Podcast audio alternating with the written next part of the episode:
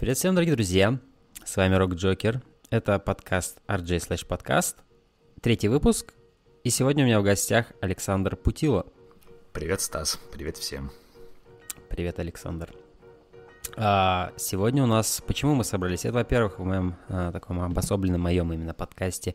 Это третий выпуск, и, и первый ты, ты мой первый гость. Вот. И каков случай? Случай очень-очень такой а, важный, наверное, для нас с тобой, Александр, да? Новый фильм mm-hmm. Андрея Звягинцева. Мы с тобой любим Андрея Звягинцева, в отличие от... Так, такое ощущение, в отличие от 99% россиян. А, но да, и посмотрев, посмотрев этот фильм, на самом деле у меня не было планов что-либо делать по этому фильму, потому что я знал, что это такой фильм тяжелый, и, скорее всего, Егор не будет участвовать в подкасте, потому что, как он говорил, ему фильм не интересен. Но как только я его посмотрел, и даже не, не столько, как только я его посмотрел, но через пару суток, я просто заметил, как много я думаю об этом фильме, как много о нем можно думать, о чем те многие вещи, о которых там можно думать. Я подумал, что об этом фильме было бы фаново просто поговорить в рамках подкаста. Я думаю, здесь много чего можно обсудить на самом деле. Я думаю, ты со мной согласишься. Ты, безусловно, а, ты, безусловно да. прав, потому что он э, вроде бы, на первый взгляд, и простой довольно, но количество каких-то деталей, оно дает такую подоплеку очень глубокую. То есть... Это очень хорошо, что ты сейчас это сказал.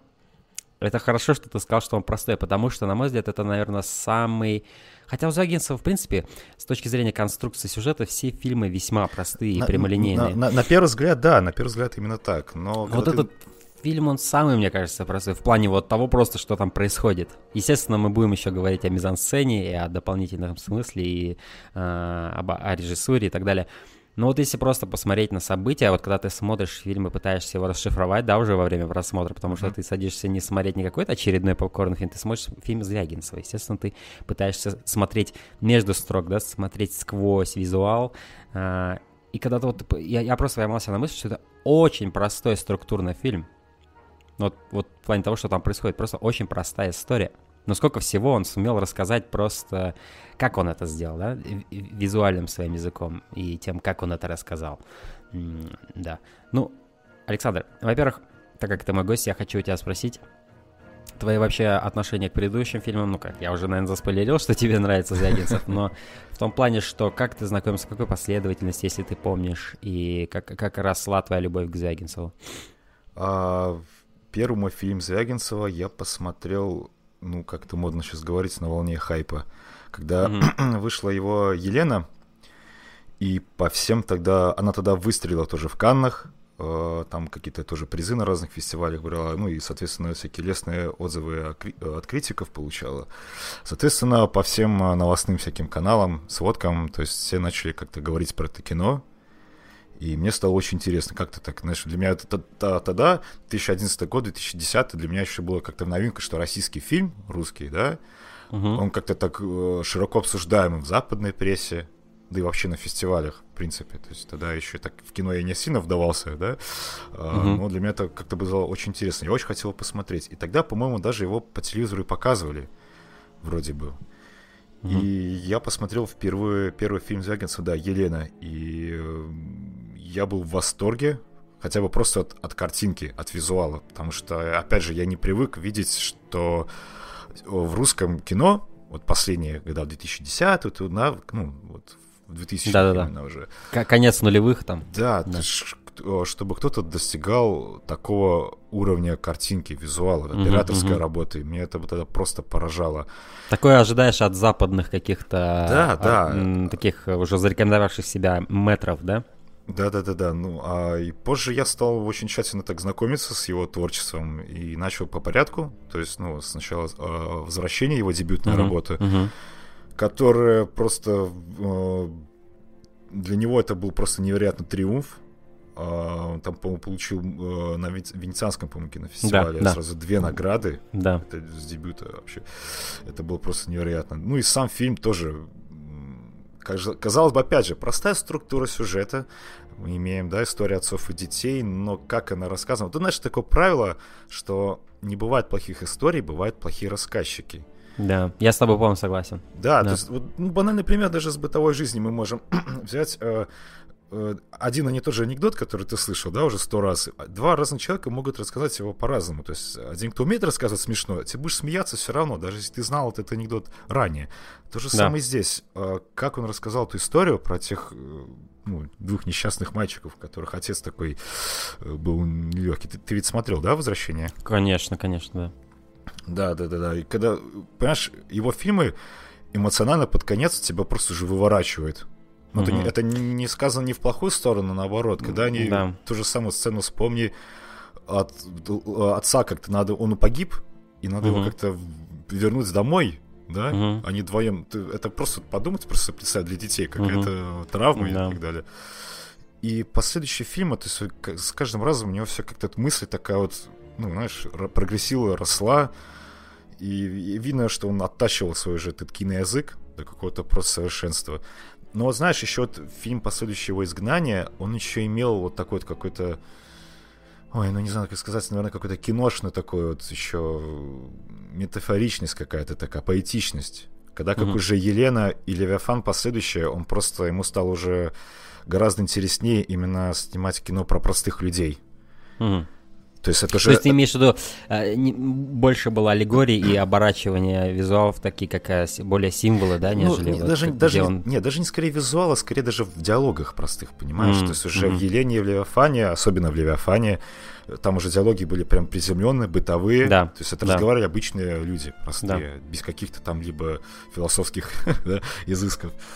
Я бы сказал, в этом плане и возвращение де- делит вот эту эстетику. Очень реалистичные, прям очень реалистичные диалоги, реалистичные образы, но э, которые рассказывают о каких-то таких вечных темах, очень таких э, широкий охват, или даже не широкий охват, а я бы сказал, как э, большой большой масштаб, э, какое-то ощущение, как бы это сказать, я даже не знаю, чего-то большого, в общем, большой какой-то темы, которая проходит через века, несмотря ни на народы, ни на время, она вот вечная. Какие-то вот, вот взять возвращение, это какая-то вот, э, как многие ее называли, греческая трагедия, трагедия отцов и сыновей, да, и он снимает это, у него был очень маленький бюджет, но он очень мудро этим распорядился, он это все, э, большая часть фильма на, на природе происходит, да, то есть мы здесь видим не, не, не какую-то конкретную привязанность к конкретному временному промежутку, а здесь мы видим природа и вот человек, да, отец, сын, их взаимоотношения.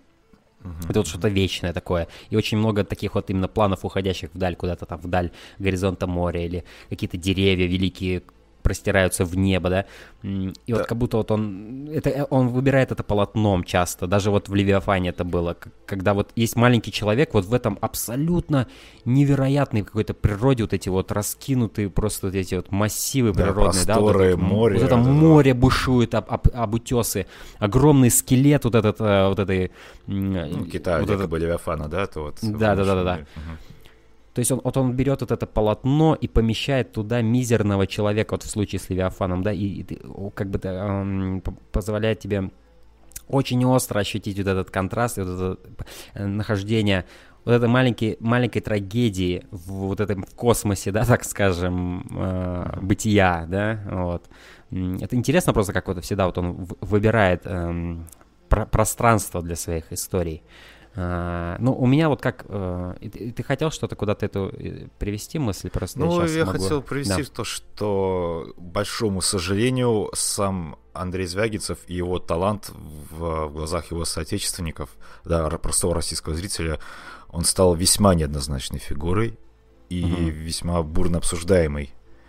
Да. И потому что, ну, именно с выходом фильма «Левиафан», я так думаю, потому что в «Елене» как бы были такие проблески, какие-то, знаешь, критики какой-то, вот такого взгляда острого прям, да, русского человека, какой-то души его.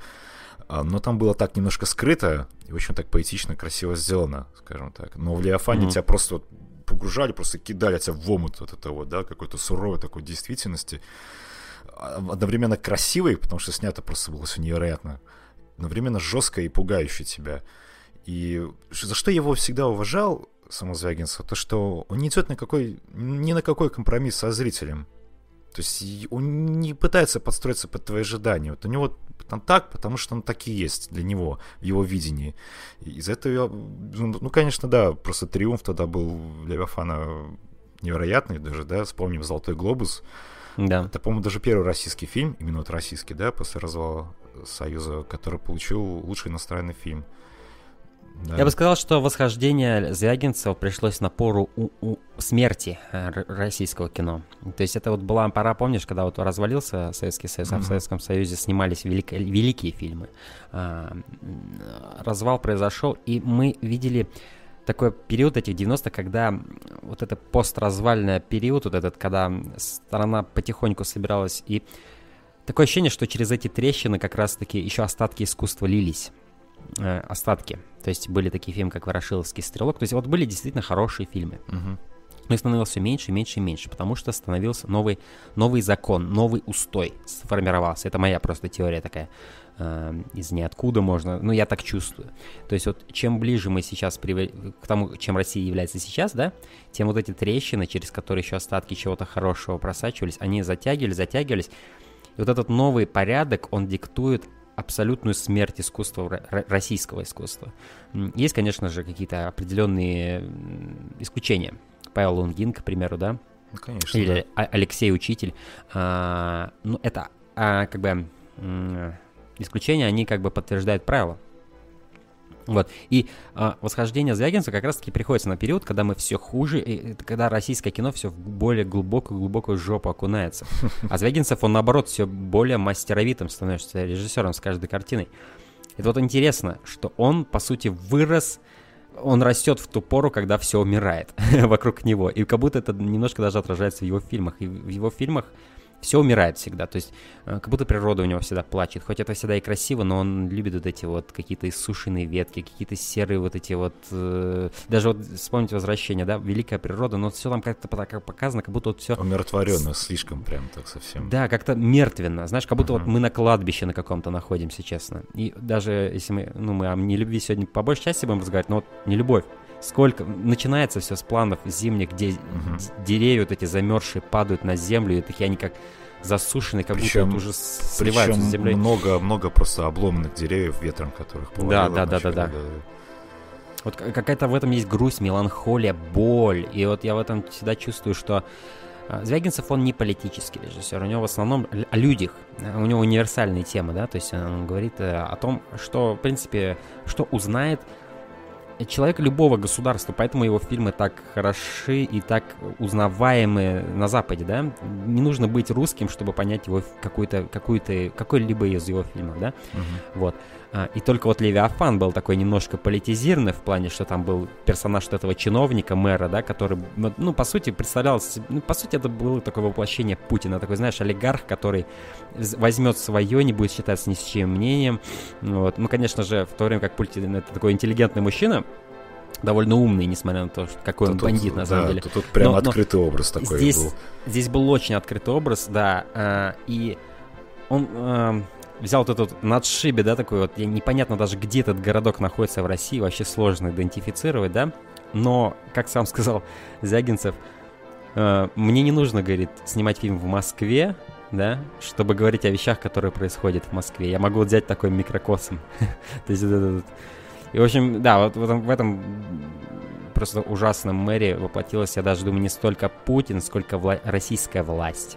И э, э, вот этот вот олигархи- э, олигархический строй, который правит Россией сейчас. Ну, те же Медведи, вся, вся эта банда. Патриарх Кирилл туда же относится, я считаю. Кстати, у него тоже был свое, кам... Ну, свое воплощение в фильме Левиафан. Ты хотел сказать камео, я слышал, да? Да, да. Ну, это практически камео было. А, где он говорит, ну это как Бог пожелает, а Бог пожелает, ну типа, ну, помнишь эту сцену, да, где да, они да, практически договариваются, практически договариваются. И когда я слушаю Кирилла, все его эти проповеди, господи, это настолько всегда фальшиво. Меня бабушка иногда включает просто по утрам бывает. Я вот просто слышу Кирилла, и я просто вот, вот, вот очень остро ощущаю, насколько все это фальшиво, насколько mm-hmm. это вот мафиози вещает с телевизора. Ну вот вспомни mm-hmm. последнюю сцену да. в Левиафане в церкви, да. когда он почитал да. проповедь. Да. А ты к тому моменту ты уже просто был на пределе вообще да. эмоционально, и тут ты просто сталкиваешься с такой непросветной ложью прям в церкви. Да. Да. То есть, ну... Причем там идет контраст э, церкви, которую построил этот мэр, чтобы себе имя, да? Mm-hmm, а, да. И, и, и церкви, которая где-то в поле стоит, вот эта полуразрушенная такая. И, и в этом, ну, по-моему, явная параллель настоящего положения веры и того, чем ее сейчас притворяются, да, чем она сейчас есть. Даже не столько веры, сколько религии, да, э, в России. Да. А, то есть это, это вот возведенная искусственная хрень, чтобы управлять людьми и э, делать свое имя более м, чистым для олигархов. А, и вот настоящее положение... То есть вот одним кадром вот этим просто с этой разрушенной церковью, по сути, Звягинцев сказал все. И он сказал это настолько красочно, ярко. Никакого, не было никаких проповедей. Не, в его фильмах никогда нет откровенных, вот нет, режисс... нет персонажа, который будет говорить об, этих, об этих вещах. Вот у нас вот так-то в стране, вот у нас вот так-то. Нет, он просто вот показывает тебе вот эту церковь разрушенную. И ты просто смотришь, и ты на подсознательном состоянии вот как мы на самом деле, где мы сейчас. У нас все, все, все разрушено, все погибло практически. Я, я вот оно как на самом деле. смотрел интервью как-то раз угу. с ним, и и он говорил об этом, что для него важно показать э, какой-то сильно эмоционально потрясти зрителя через какую-то абсолютно ну, казалось, маленькую деталь. Ну, то есть, чтобы, знаешь, mm-hmm. в его персонажах, они, персонажи его в фильмах, они, когда как-то, знаешь, исповедуются, грубо говоря, да, как, да. так, даже зрителю или так как-то по сцене там, они mm-hmm. не кричат там, ни, у них там ни слезы, ни экспрессия. Вспомни в Левиафане, а, когда Николай просто сидел там на угу. утесе, грубо говоря, перед морем, и он просто еле-еле так проговаривал, за что, господи. То uh-huh. есть вот для Звягинца, как он подчеркивал, это было важно. То есть он не, не должен был кричать, там, плакать, там, за что, за что, господи. Это просто такой тих... uh-huh. маленький, но крик все-таки, как бы, да, uh-huh. за что, он, он от этого и самый громкий становится, от, от того, да, насколько да, он да, тихий. Да. Uh-huh. А, да, это отлично, да. Uh, не, Звягинцев, я, я, я на самом деле никогда не смотрел никакие его интервью, но вот буквально на прошлой неделе, э, где-то после, после просмотра «Нелюбви», я просто заинтересовал. Я даже не знал, как, как звучит его голос, этого режиссера. Uh, ну вот я начал смотреть некоторые его интервью, это абсолютно понятно, что это человек, вот как и многие великие режиссеры, это такой человек, который любит кино. Он смотрел всех великих режиссеров, он им всеми ими фанатеет, тем же Тарковским. И просто видно, что это человек, который просто понимает кино, очень хорошо понимает. Это прям читается в его фильмах. И он пытается транслировать свои какие-то вдохновения, но что я в нем ценю, это то, что он всегда это делает через себя все-таки, через свое сердце, через то, во что он верит. Это всегда чувствуется в фильме, если ты смотришь. То есть честная энергия, ее невозможно подделать. Она либо есть, либо ее нет. Либо это притворство какое-то там, да, претенциозное, та, та же самая, да, о которой мы говорим. То есть, когда вот ты смотришь, вроде круто снято, все такое, но ты смотришь, и тебе может даже быть отвратительно то, что ты смотришь. В случае со Звягинцевым это настолько вот такой experience, это вот как... Это как, как вот, как, не хочу говорить, э, есть такое просто выражение, да, вот этот э, религиозный experience, то есть когда вот ты э, ощущаешь какую-то вот заряженность в, в кадре, да, вот я такое ощущал Тарковского, вот когда вот ты просто вот, вот этот кадр просто он настолько заряжен какой-то вот уникальной энергией какого-то режиссера, вот у Звягинцева это есть, это огромно с, а, с моей точки, ну с, с моей стороны для него, я его очень хвалю в этом плане, потому что это ну, мало у кого такое есть. То есть есть определенный режиссер, как Тарантино, да, туда-сюда, то есть ты можешь увидеть какую-то эстетику, да, и узнать по ней, да, или какой-то характер монтажа. Но вот есть режиссеры, которые вот они снимают, и вот ты просто можешь увидеть вот эту энергию в кадре, не знаю, что это такое именно, но ты просто можешь узнать. И вот Вот у Звягинцева в «Нелюбви», например, вот есть просто кадры, где вот эта вот мать, она сидит за столом, просто куда-то в сторону смотрит, э, ру, э, лицо положила на руку, да, и просто вот как это вот сделано, просто цветовая палитра, наверное, я, я не знаю, ну, я вижу, и я просто это чувствую, это Звягинцев. Вот э, ее муж вот этот в пальто идет с сумкой между, мимо каких-то деревьев. Я вижу, это Звягинцев. Я не знаю, что это, но вот это чувствуется, это Звягинцев. Я не знаю, как он это делает. Не знаю, с чем это именно связано. Ну, это вот с тем, что вещь. просто честно и от сердца, собственно, делает кино. То есть ему э, самая интересная сама идея, то, что он делает, угу. как бы. Поэтому, поэтому так он и выливается, когда художник честен самим собой прежде всего. Ну, оно видно, поэтому так, наверное, и получается. Знаешь, те люди, которые не любят Звягинцева, они, наверное, либо уже выключили этот подкаст, потому что все, что мы сейчас делаем, это мы просто признаемся в любви Звягинцева на протяжении 25 минут. А, ну, потому что, просто... как бы, да, сейчас просто э, как бы огромное э, число людей ненавидит его просто, угу. просто потому что.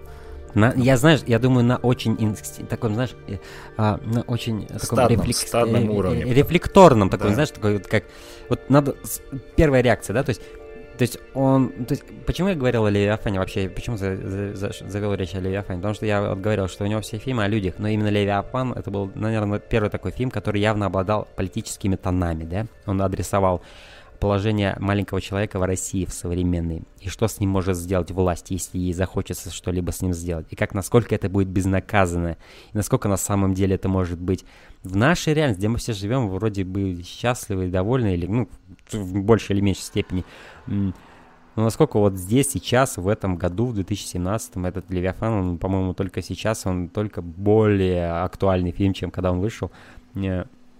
Он показал это. И у людей сразу пошло, о, они начали за раздражители цепляться. О, там много пьют водку. О, этот чувак, он как карикатура, да, который мэр. О, это... И тем более на волне того, что это в Европе понравилось людям и на Западе, он получил э, Золотой Глобус, сразу новая появилась мотивация ненавидеть. Так он вообще, походу, для, для этих снимает, да, для да, людей, да, которые да. не любят Россию, да? То есть вот уже куда пошло, понимаешь? То есть это же вот такой уровень отрицания реальности. То есть люди как будто не могут понять, что чтобы быть патриотом, то есть можно быть патриотом и критиковать. И даже более того, можно быть патриотом только если ты действительно критикуешь место, где ты живешь, а не просто идешь по Там, течению, да, да и молчишь со всеми. Потому что лично для меня, опять же, субъективное мнение, никому не навязываю, но угу. его фильмы наполнены а, болью именно само как человека как патриота, который любит свою страну, mm но он говорит об, об этих проблемах. Это сочится из каждого кадра. Да. И откуда возникла мысль, что он ненавидит Россию, да, я вообще да, да, да, да, Ну, понятно, откуда она возникла. То есть, опять же, это эффект стада. То есть, да, одна корова Стадо, промычала, да. и все подхватили. Угу. Э, никому не в обиду сказано. вот. Но печальная картина, на самом деле, потому что, ну, Бэт-корова. Да, потому что бэт-корова, да. Да-да. Человек невероятно талантливый. И такого уровня кино в России, ну, не снимает сейчас никто. Просто ну, вот да. я смотрел не любовь, я смотрел просто вот на операторскую угу. работу. Черт возьми, не каждый голливудский фильм дорогой так выглядит, как выглядел не любовь. Нет, конечно нет. И конечно нет. Просто я не понятно, опять же, люди не хотят окунаться. Ну, я встречал еще такие комментарии в сети, что не хотят идти на фильм только потому, что он тяжелый, он опять о проблемах. Люди хотят отворачиваться. И, кстати, в самой нелюбви да, в фильме эта тема тоже обыгрывается так слегка. Ну, такой эгоизм чуть-чуть э, есть, присутствует. Но об этом мы тоже Ой, еще, еще поговорим. какой эгоизм, еще какой эгоизм, да. Но Продолжая эту прелюдию нелюбви, э, как я знакомился со Звягинцевым, во-первых, что иронично, познакомился с ним через западного э, блогера, ну, точнее, обзорщика, даже не знаю, как его назвать. Ну, короче, не знаю, знаешь ли ты такой канал, Your Movie Sucks. Он делает в основном критические обзоры какого-нибудь трэша, но в том числе очень глубоко погружается во всякие шедевры и так далее. И он делал свой топ 2013 года, а, и там был фильм «Звягица». Меня это очень удивило. Фильм русского режиссера топе блогера американского. Ну, такое, ну, просто uh-huh. не бывает. Uh-huh. И там он очень... Там, а, знаешь, нет, я, я, я вру, не 2012 года, а вот когда Елена вышла, в 2009? А, в 11 В 11 Окей, э, значит, это был топ 11 года. И там была Елена. Вот, меня это очень удивило. И в этом же топе он упомянул, что вот у него выходит новый фильм, который я очень жду, «Левиафан». Я смотрю, там Серебряков играет, Вау, что это за Звягинцев, который я даже не знал, что он существует вообще. Ну что-то, я посмотрел э, Елену. Это был мой первый фильм у Звягинцева. А, и для меня Елена это фильм... То есть сам Звягинцев говорил, что он не критикует маленького человека. Он, он просто показывает историю Елены. Но я не могу, не могу поверить ему здесь. Я вижу здесь уродливое лицо человеческой никчемности – именно маленького человека, насколько он будет, может быть никчемным. То есть, если мы в, ли, в литературе и в кино привыкли видеть, что маленького человека обычно делают героем, а вот этих олигархов это, или просто богатых людей, богатый человек вообще в основном, ну, редко бывает хорошим персонажем, ведь так? Да. В фильме «Елена», возможно, единственный нормальный мужик — это вот этот богатый чувак, который с Еленой живет, но который не является отцом ее детей. У него есть своя дочка, которая играет а, я только... Вот эта замечательная актриса, которая еще в Левиафане играла. Елена Лядова? Елена Лядова. Ну, я просто в восторге от нее. Угу. Мой восторг с этого фильма как раз начался с Елены. У него есть своя дочь, и он все ей собирается завершать. И мы видим манипуляции, которые делает Елена, чтобы предотвратить это, чтобы загробастать все это наследство и отдать своим детям. Даже не себя, а своим детям, а дети ее, ее родственники, это паразиты, никчемнейшие люди, которые абсолютно ничего не делают. То есть там сын гопник, э, отец вообще какой-то, ну никто вообще, ничего он не хочет. Просто аморфная хрень такая в спортивном костюме, которая с семки лузгает и Дом 2 смотрит, да? И вот на самом деле у Звягинцева это такой лейтмотив, который я во многих фильмах уже видел, где герои смотрят Дом 2 по телевизору. Ну, во всяком случае, в двух я точно уже видел, в Елене и в Нелюбви. Как будто он показывает это вот, э, знаешь, вот это разложение мозгов современной России, вот это вот просто отупение конкретное, просто вот, ну, что мы смотрим, да? И вот э, в Нелюбви это был клевый момент, где муж раздраженно выключает Дом 2, так, как будто это сам, знаешь, Звягинцев отключает Дом 2 и говорит, хватит смотреть говно, начинайте читать книги, начинайте смотреть нормальное кино. Да-да-да. Вот. А, и, в общем, да, в этом фильме я увидел очень его злой взгляд, но очень, на самом деле, правильный взгляд на некоторых людей. То есть маленький человек не всегда должен быть положительным персонажем. Маленький человек может быть паразитом. И вот в Елене я это увидел. То есть э, вот это вот разъедание какое-то определенное идет. То есть вот даже вот последняя сцена, где они заселяются в дом этого мужика, который умер, да, богатого, это вот как вот серьезно, это как организм, который заселяют паразиты. Ты прям видишь, как вот в этом хорошем убранном месте появляются вот эти люди, которые как-то вот уже ведут себя, ты знаешь, что они, они развалят это место. От него ничего не останется.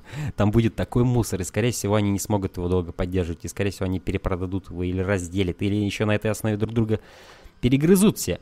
Понимаешь? Uh-huh. Вот об этом для меня Елена. Я не знаю, согласен ли ты со мной, абсолютно, моя интерпретация. Да, абсолютно так, потому что там они прям даже в конце в квартире ходят по ней и говорят, mm-hmm, что да. вот так вот здесь мы, наверное, что-то уберем, здесь поменяем. Да. И только последний план, я помню, на кровати такой маленький этот младенец лежал, и на него прям так ага. камера так вот надвигалась. Да. Угу. Опять же. И Каким вот... будет твое будущее, да? Да, да, да. Неизвестно. И вот э, где там есть, по-моему, вот этот кадр тоже под конец или ближе к концу, где Елена просто хватается за лицо. Она как будто, знаешь, как будто повинуясь материнским инстинктам, она, она сделала что-то злое. И как будто она даже сама не под контролем того, что она только что сделала. А, как будто она понимает, что она сотворила. Она обманула людей, она все это сделала, но она как будто вот повинуясь своим инстинктам каким-то все это делала где-то определенно в этом трагедии читался. Вся эта финальная сцена для меня была каким-то как, вот, как из фильма ужасов, честно говоря. С ужасом все это наблюдал, как они вот въезжают в эту квартиру. И просто вот Прикинь, насколько это крутой фильм, что к концу этого фильма просто люди въезжают в квартиру, и для меня это хоррор-сцена, понимаешь? Хотя в ней ничего такого не происходит, никто никого не убивает, никакой зву- тревожной музыки там нет, ничего такого. Просто вот люди въезжают в квартиру, но мне настолько тошно и настолько противно от того, что я вижу, все да, это как будто да. я фильм ужасов смотрю. Это великолепно. Это, вот, это отдельная черта Звягинцева, потому что вот опять же ты эмоционально накален, и он в конце, он тебя просто вот тоже опять окунает, как говоря, в омут с холодной водой, и ты просто же завороженно смотришь, ничего не можешь поделать с собой, да. Вот. Да, ну и далее у меня шло как? Э, я не помню точно, по-моему, потом был фильм «Возвращение». «Возвращение». Я от, в абсолютном восторге от «Остался от возвращения». Я считаю, концовка «Возвращения» одна из самых сильных концовок вообще в истории кино. Я был настолько ей поражен. И это не просто такой, как твист, да? Uh-huh. Это вот именно трагедия. И она настолько меня пробрала, потому что ничто... Знаешь, что в ней было сильно? Ничто ее не предсказывало, что это так повернется. Но когда это произошло, я понял, что такое могло реально произойти. То есть это не ощущалось фальшиво ни на секунду. И вот от этого ужас этой концовки был и сильным, что ты этого не ждешь, но это может произойти. И оно вот произошло вот так вот. И для меня это, я считаю, это, это не то, что для меня, это и есть триумф низкобюджетного кино.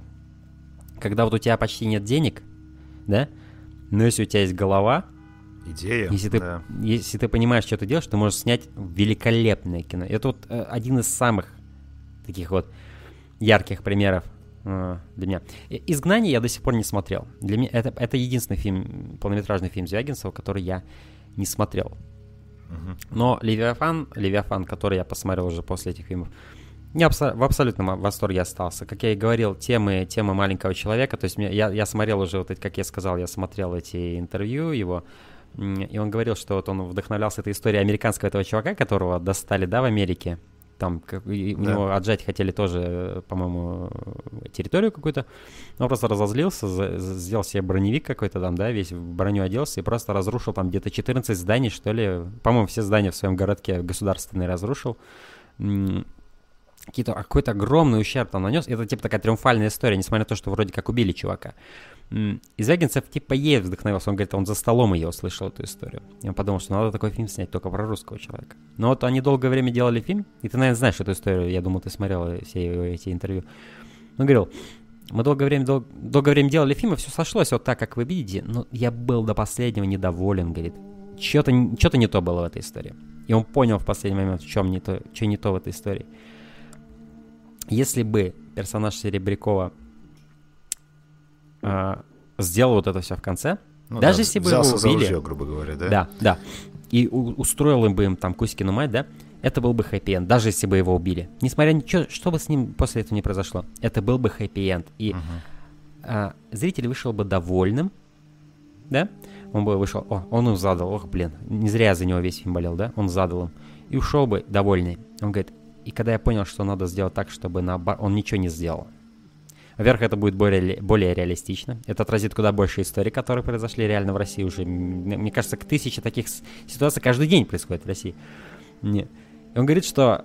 И вот эта вот великолепная вещь, которую он сказал, с которой я абсолютно согласен, вот эта незавершенность, да, вот это ощущение незавершенности, это твое... Э, он, конечно, не так сказал, я перефразирую. Но это именно то, что останется зрителям. Если ты зрителю не дашь какую-то завершенность, он унесет гораздо больше из своего фильма, потому что он все время будет думать о нем, пока будет идти домой. И, возможно, на следующий день, если повезет, тоже будет об этом думать. Потому что если ты лишаешь зрителя этой завершенности, в нем останется вот этот крючок фильма. И месседж, который ты хотел, вот это послание, оно как раз-таки пройдет. Потому что вот это окно в, в сердце, оно останется открытым. Конечно, есть люди вот абсолютно, ну абсолютно вот глупые, да, которые просто на базе того, что они ничего не поймут, они не унесут с собой ничего, да. Хоть ты им там дай хэппи хоть не дай. Но вот сколь-нибудь думающие люди, они уйдут с, с вот этим состоянием а, нелегкого сердца. С, с, возможно, даже не, недовольства какого-то, да? Возможно, даже с каким-то вот, типа вот, какой-то тревогой и еще с чем-то. Но это все они протянут с собой дальше. И это вот то, что он сделал в нелюбви, на самом деле, для меня. Uh-huh, а, да. Потому что с нелюбви я вышел именно в таком состоянии. Я был немножко зол на концовку, немножко. Но, но я потом, гораздо... Потом но подумал, гораздо... что да. казалось, что концовка как раз-таки это лучшая концовка, какая могла быть в этом фильме. Да, да, да. И, и теперь, я думаю, можем перейти уже к нелюбви. После 40 минут буквально а, прелюдии. Но нам необходимо было сделать эту водную часть, потому что, да, это фигура весьма так обсуждаемая и неоднозначная сейчас. До него мне не было никак. Ты с ним залетела по глупости. Я такого не хотела. Потом, когда его принесли, я даже смотреть на него не могла. Здоровайся с людьми. Здравствуйте. 12 лет дикарь дикарем. Чуть что сразу в слезы.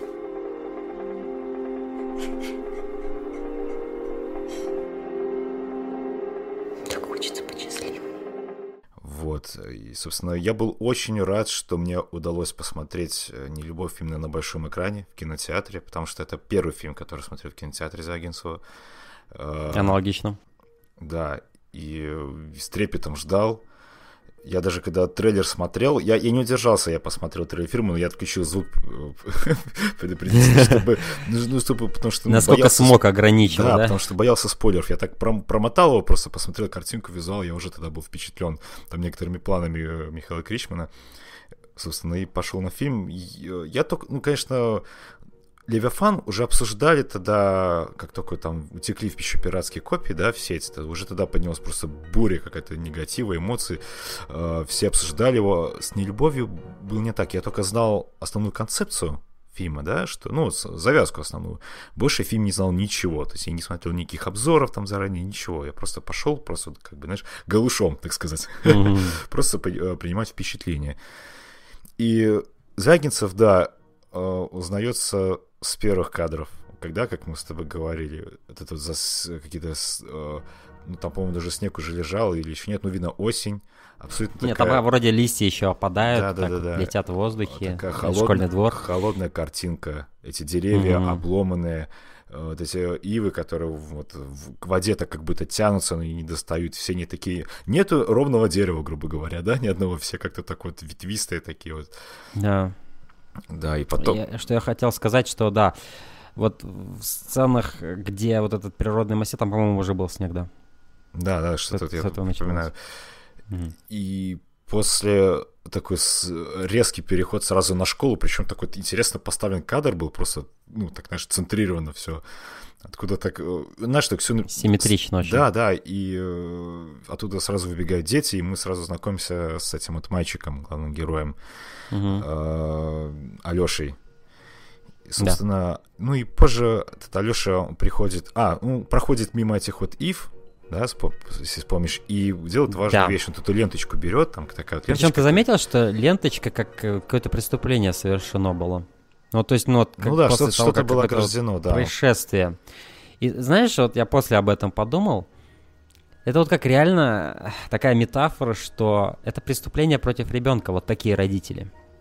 Это вот преступление против него. Он ничего не сделал, он нормальный пацан, мы видим, он нормальный пацан. Да, ну просто он не какой-то там, хулиган. Там, сцена, которая сначала кажется тебе незначительной, но просто в концовке она тебя выстрелит еще больше. Просто он берет эту ленточку, он просто забрасывает да. ее на дерево, да. палки привязавшие, угу. она так висит и извивается так красиво. И, ну, как бы ты смотришь, ну, хорошо, красиво, все понятно. Да, да. А дальше... Ну, Причем там кадр вот этот, э, который на постере потом появился, где да, да, да, смотрит, вот так, так, закрывает глаза от солнца. Э, очень классный кадр, где он стоит на вот этих ветвистых, на, на вот этих, на ветвистом этом дереве и смотрит вверх, да, очень здоровский кадр. Меня он поразил в постере, я помню, я, я уже тогда ощутил энергию Звягинцева в этом постере, я прям, у, меня это проняло. Да. Да, ну а после мы уже знакомимся с самими его родителями, а, мать Женя, которую зовут, она вот, вот сразу тебя, опять же, Загинцев прям вот сталкивает с этой какой-то силой, да, вот это вот нелюбви, потому что мама его молодая такая еще, да, и такая довольно эксцентричная, ну, короче говоря, стерва немножко. Да, и постоянно в мобильнике, и видно сразу, ты чувствуешь... Дом 2, опять же, да. Да, да, ты чувствуешь вот этот холод в квартире, который, вот эта вот тревога, которая там вот постоянно хранится, да, вот, эти вот в этих комнатах, mm-hmm. как с бомбозамедленным действием, что-то, ну вот уже выстрелило, взрывалось, и не раз, но все равно еще тикает таймер. И видно, как мальчику там прямо, как он сидит, делает там какое-то домашнее задание. Видно, как ему вообще неуютно, ему хочется просто убежать оттуда, закрыться в какую-то комнату и, ну, и не выходить оттуда. Ему вообще там ну, холодно, неуютно, да, прям сразу. Да и тебе, в принципе, тоже, потому что картинка тоже такая сухая. Да. И, и вообще, ну да, да, говори. Да, и позже выясняется, что квартиру они хотят продавать с мужем. Почему? Потому на основе что... чего? На основе того, что разводятся. что да, разводятся. Это тоже очень хорошо, очень плавно он так подходит. То есть он не, не делает из этого что-то большое, типа, вот они разводятся. Ну, это просто в диалоге. Едет. Да, это просто это просто промелькивает. А что продаете, говорит? Да, да. Такой чё... резонный вопрос. А что продаете? А что вы продаете? Мы разводимся. А, извините. Вот, ну. понимаешь? Вот так вот просто. И, кстати, э, это очень такой ироничный, на самом деле, кадр есть, где вот эта молодая беременная жена смотрит с надеждой куда-то там в окно, да, как будто вот, возможно, чем когда-то была эта пара до рождения Алёши, да, uh-huh. то есть это вот такой вот образ, на них смотришь, а, но, э, то есть, а вот в этой паре ты уже видишь потенциал, чем вот эта пара может стать. То есть, ну, такая быстрая, но вот но, тем не визуальная менее, вещь. Такая, тем не да. менее важная вещь, да. И да дальше приходит уже муж, этот Борис, mm-hmm. yeah. и начинается просто ну, вот эта откровенная ссора, ругань yeah.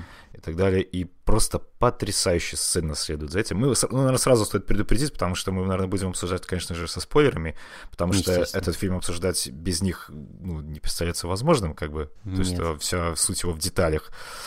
А, и последующая эта сцена просто потрясающая, когда она выходит с этой комнаты, идет в туалет, Помнишь этот момент, когда она просто да. встает, короче, так что штаны натягивает, угу. уходит, дверь закрывает, и мы видим, как ребенок прятался за этой дверью, и он плачет, да. и сколько муки э, вот это вот в его в лице, просто что да. страдания, просто мне даже, честно говоря, э, я смотрел в зале, ну, да, в кинотеатре, и в зале там некоторые женщины ахнули аж, ну, типа, о, так, знаешь, глядя на этого мальчика. Да, видно, что жизнь у него совершенно не сладкая. И самое страшное, что мы узнаем, что этот Алёша, он никому не нужен вообще. То да. есть отец хочет сбагрить этой Жене, потому что, ну, типа, ты мать, нахрен мне Да, надо, да, да. Да, да, да. То есть такой, знаешь, э, чисто вот, ну так же должно же быть. Обычно же мать все забирает себе ребенка, да, так, так же обычно. Ну типа как он, он, он даже не, не протестует, он даже хочет, чтобы так произошло. Да, типа да, так да. и должно быть. И, и мне он тоже. Ну, не- А она ему говорит, а ты что ты тут решил? Я, я тоже не дура, я тоже пойду дальше. Ты, ты мне его не всучишь. И вот просто вот цинизм, с которым все это происходит, вот этот диалог, вот эта расчетливость, он, он Он просто очень поражает. Холодный, да, поражает. Ты сразу ощущаешь силу этой нелюбви, да, ее разрешительное Да. действие. И просто ребенок это все слышит, и что его хотят просто дать какой-то интернат, дом. Ну, естественно, ребенок не выдерживает. Ну и что он придумает? Он забегает из дома. И что самое страшное, что родители эти, они даже ведь не знают этого. Что вот Да, они не замечают примерно сутки. Потому что там, там фильм начинается вот так вот, знаешь, он поделился, грубо говоря. Сначала показываем любовницу как бы этого Бориса, молоденькую уже тоже беременную, девушку абсолютно какую-то наивную, которая верит ему там абсолютно... И ты, ты сразу ощущаешь эту абсолютную ложь, когда он говорит, что да, ты с мне с тобой хорошо. Знаешь, нет, я бы сказал не ложь. Я бы сказал, он в силу своей... э, Ну, то, что скажем, там работа, потому что он боится потерять работу, потому что... Да, и нет, я бы даже сказал, я, я бы сказал, что он верил в то, что он ей говорил. Я, я, я думаю, что он искренне верил, что он любит ее, и что у них все будет, будет по-другому. Но мне кажется, это просто его невежество. Просто невежество его, как человека вот именно. Что он делает? Он повторяет ту же самую историю опять. Да, В конце да, фильма ну, это равно подтверждается. В фильме как-то, да, ты ощущаешь, что какая-то тут ложь, какая-то что-то тут есть, какой-то, да, доля тут вот нелюбви, все равно она присутствует в этом. Хотя, казалось бы, он хочет начать э, жизнь с чистого листа. Но при этом у него другая мотивация, тоже не менее жуткая. Он работает э, довольно такой спешной должности, там в отделе продаж в какой-то крупной компании, ну, неизвестно какой. И босс этой компании глубоко верующий человек. А, и он требует, чтобы все сотрудники, которые были семенины, то есть семейными парами. Если банально, если ты раз- разведен, что как бы, да, по-христиански, наверное, то есть это запрещено, да, разводы не приветствуются церкви, тебя могут уволить. И там вот сцена, когда он на работу пошел, да, как там вот диалог между его коллегой, что говорит, что один компьютерщик якобы быстренько развелся и женился обратно, никто вроде не заметил, как бы, такого тоже может быть. И это тоже, знаешь, такой тонкий вот намек вот на эту вот какую-то религию. Именно религию, не веру, да, Религия брака, имеешь в виду? ну, вообще, вот в целом, да, то есть как бы Ага. э, все друг другом лицемерят все равно. Да. Они... Так, знаешь, как, там был- там- они, был- они делают из этого какой-то вот паттерн. Не, не- не какое-то чувство, не какой-то н- именно не любовь.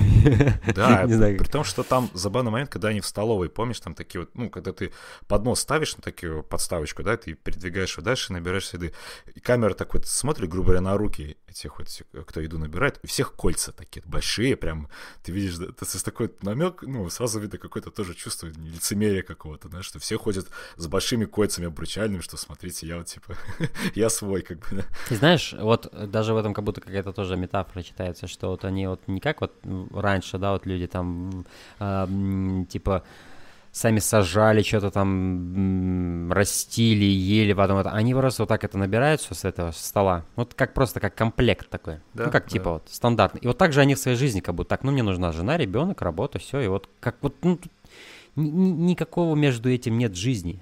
Ни- Никакого нет именно э, какого-то намерения настоящего, какого-то чувства, какого-то какой-то правды именно, какого-то вот именно ощущения э, жизни.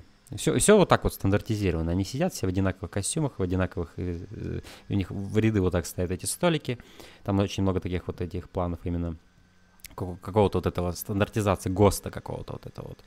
А, вот это ощущается вот этот, да, разрыв с жизнью. И сам, сам фильм, он весь фильм на самом деле происходит не ночью, и, не ночью и не днем, а как будто где-то между все время, знаешь, как будто вот в вечно в тумане. Вот даже вот все вот эти сцены в разных квартирах, да, которые происходят, за окном просто какая-то вот серая хрень какая-то, вот, и ничего не видно. И вот они как будто все люди, как будто они в каком-то тумане серого вот этого лимба находятся. Мгм, вот, мгм, у меня такое было ощущение. Там вот даже есть сцена, вот где-то они вот ложатся спать, и где они встают, это одинаково серо все. Там есть, конечно, парочка сцен с солнцем, ну это прямо вот пара буквально. В основном это вот реально какой-то вампиризм какой-то ощущается, вот просто какой-то и, и- и не ночь, и не день, а вот как-то вот все серое, вот они ложатся спать, оно серо за окном, встают, оно серо за окном, они ищут этого Алешу, все серо вокруг. То есть какая-то безысходность. Да, Вот глубокий, глубокий тлен. Какой-то, знаешь, какой-то вот именно, как будто, знаешь, как будто какой-то сон человечности в людях. Вот, вот реально, как будто мы заснули, мы задремали уже, мы не видим еще такой жизни. Вот он через этих героев как будто он это показывает. Да. Ну да. И что самое интересное, а, как-то режиссерски, ты как ты умудрился сделать, ты сам как зритель забываешь, что мальчик Да, вообще-то сбежал. Да. Ты так просто... Ну, я подметил это, я подметил это, но Ну, ты подметил, он тебе просто это потом начинает... явно нам- Да, это наме- намерение. конечно, намеренно сделано. То есть ты начинаешь наблюдать за героями. Сначала Борис со своей любовницей, да, там часть, а потом... Мгм. а, У них свои какие-то дела там, да, да-да-да. А потом Женя уже со своим тоже, э, даже человеком, который старше. Она, она даже, там сцены были, где она просто с подружками разными там обсуждает, да, хвастается что-то у меня, типа, ну, так, он, так, он такой-сякой, весь такой молодец, старший такой, успешно, дочка в- там в Португалии учится, все. Она ночует у него, естественно, там две э, такие постельные сцены были. А потом, потом происходит страшно. Они замечают, что вообще-то ребенок пропал. При том, что как бы она, она звонит ему на работу, да, там момент такой был, Алеша пропал, ну, типа, ты не знаешь, где он, что он, что, как бы это... Был ли он дома? И муж спрашивает, а ты меня спрашиваешь, был ли он дома? Ты что, не знаешь, был ли он дома, да? И ты, Ты же дома, я да, просто сидишь. за голову взялся, такой, черт возьми. Подумал, ну то есть это настолько вот жутко, насколько эти люди вообще наплевательски относятся друг к другу.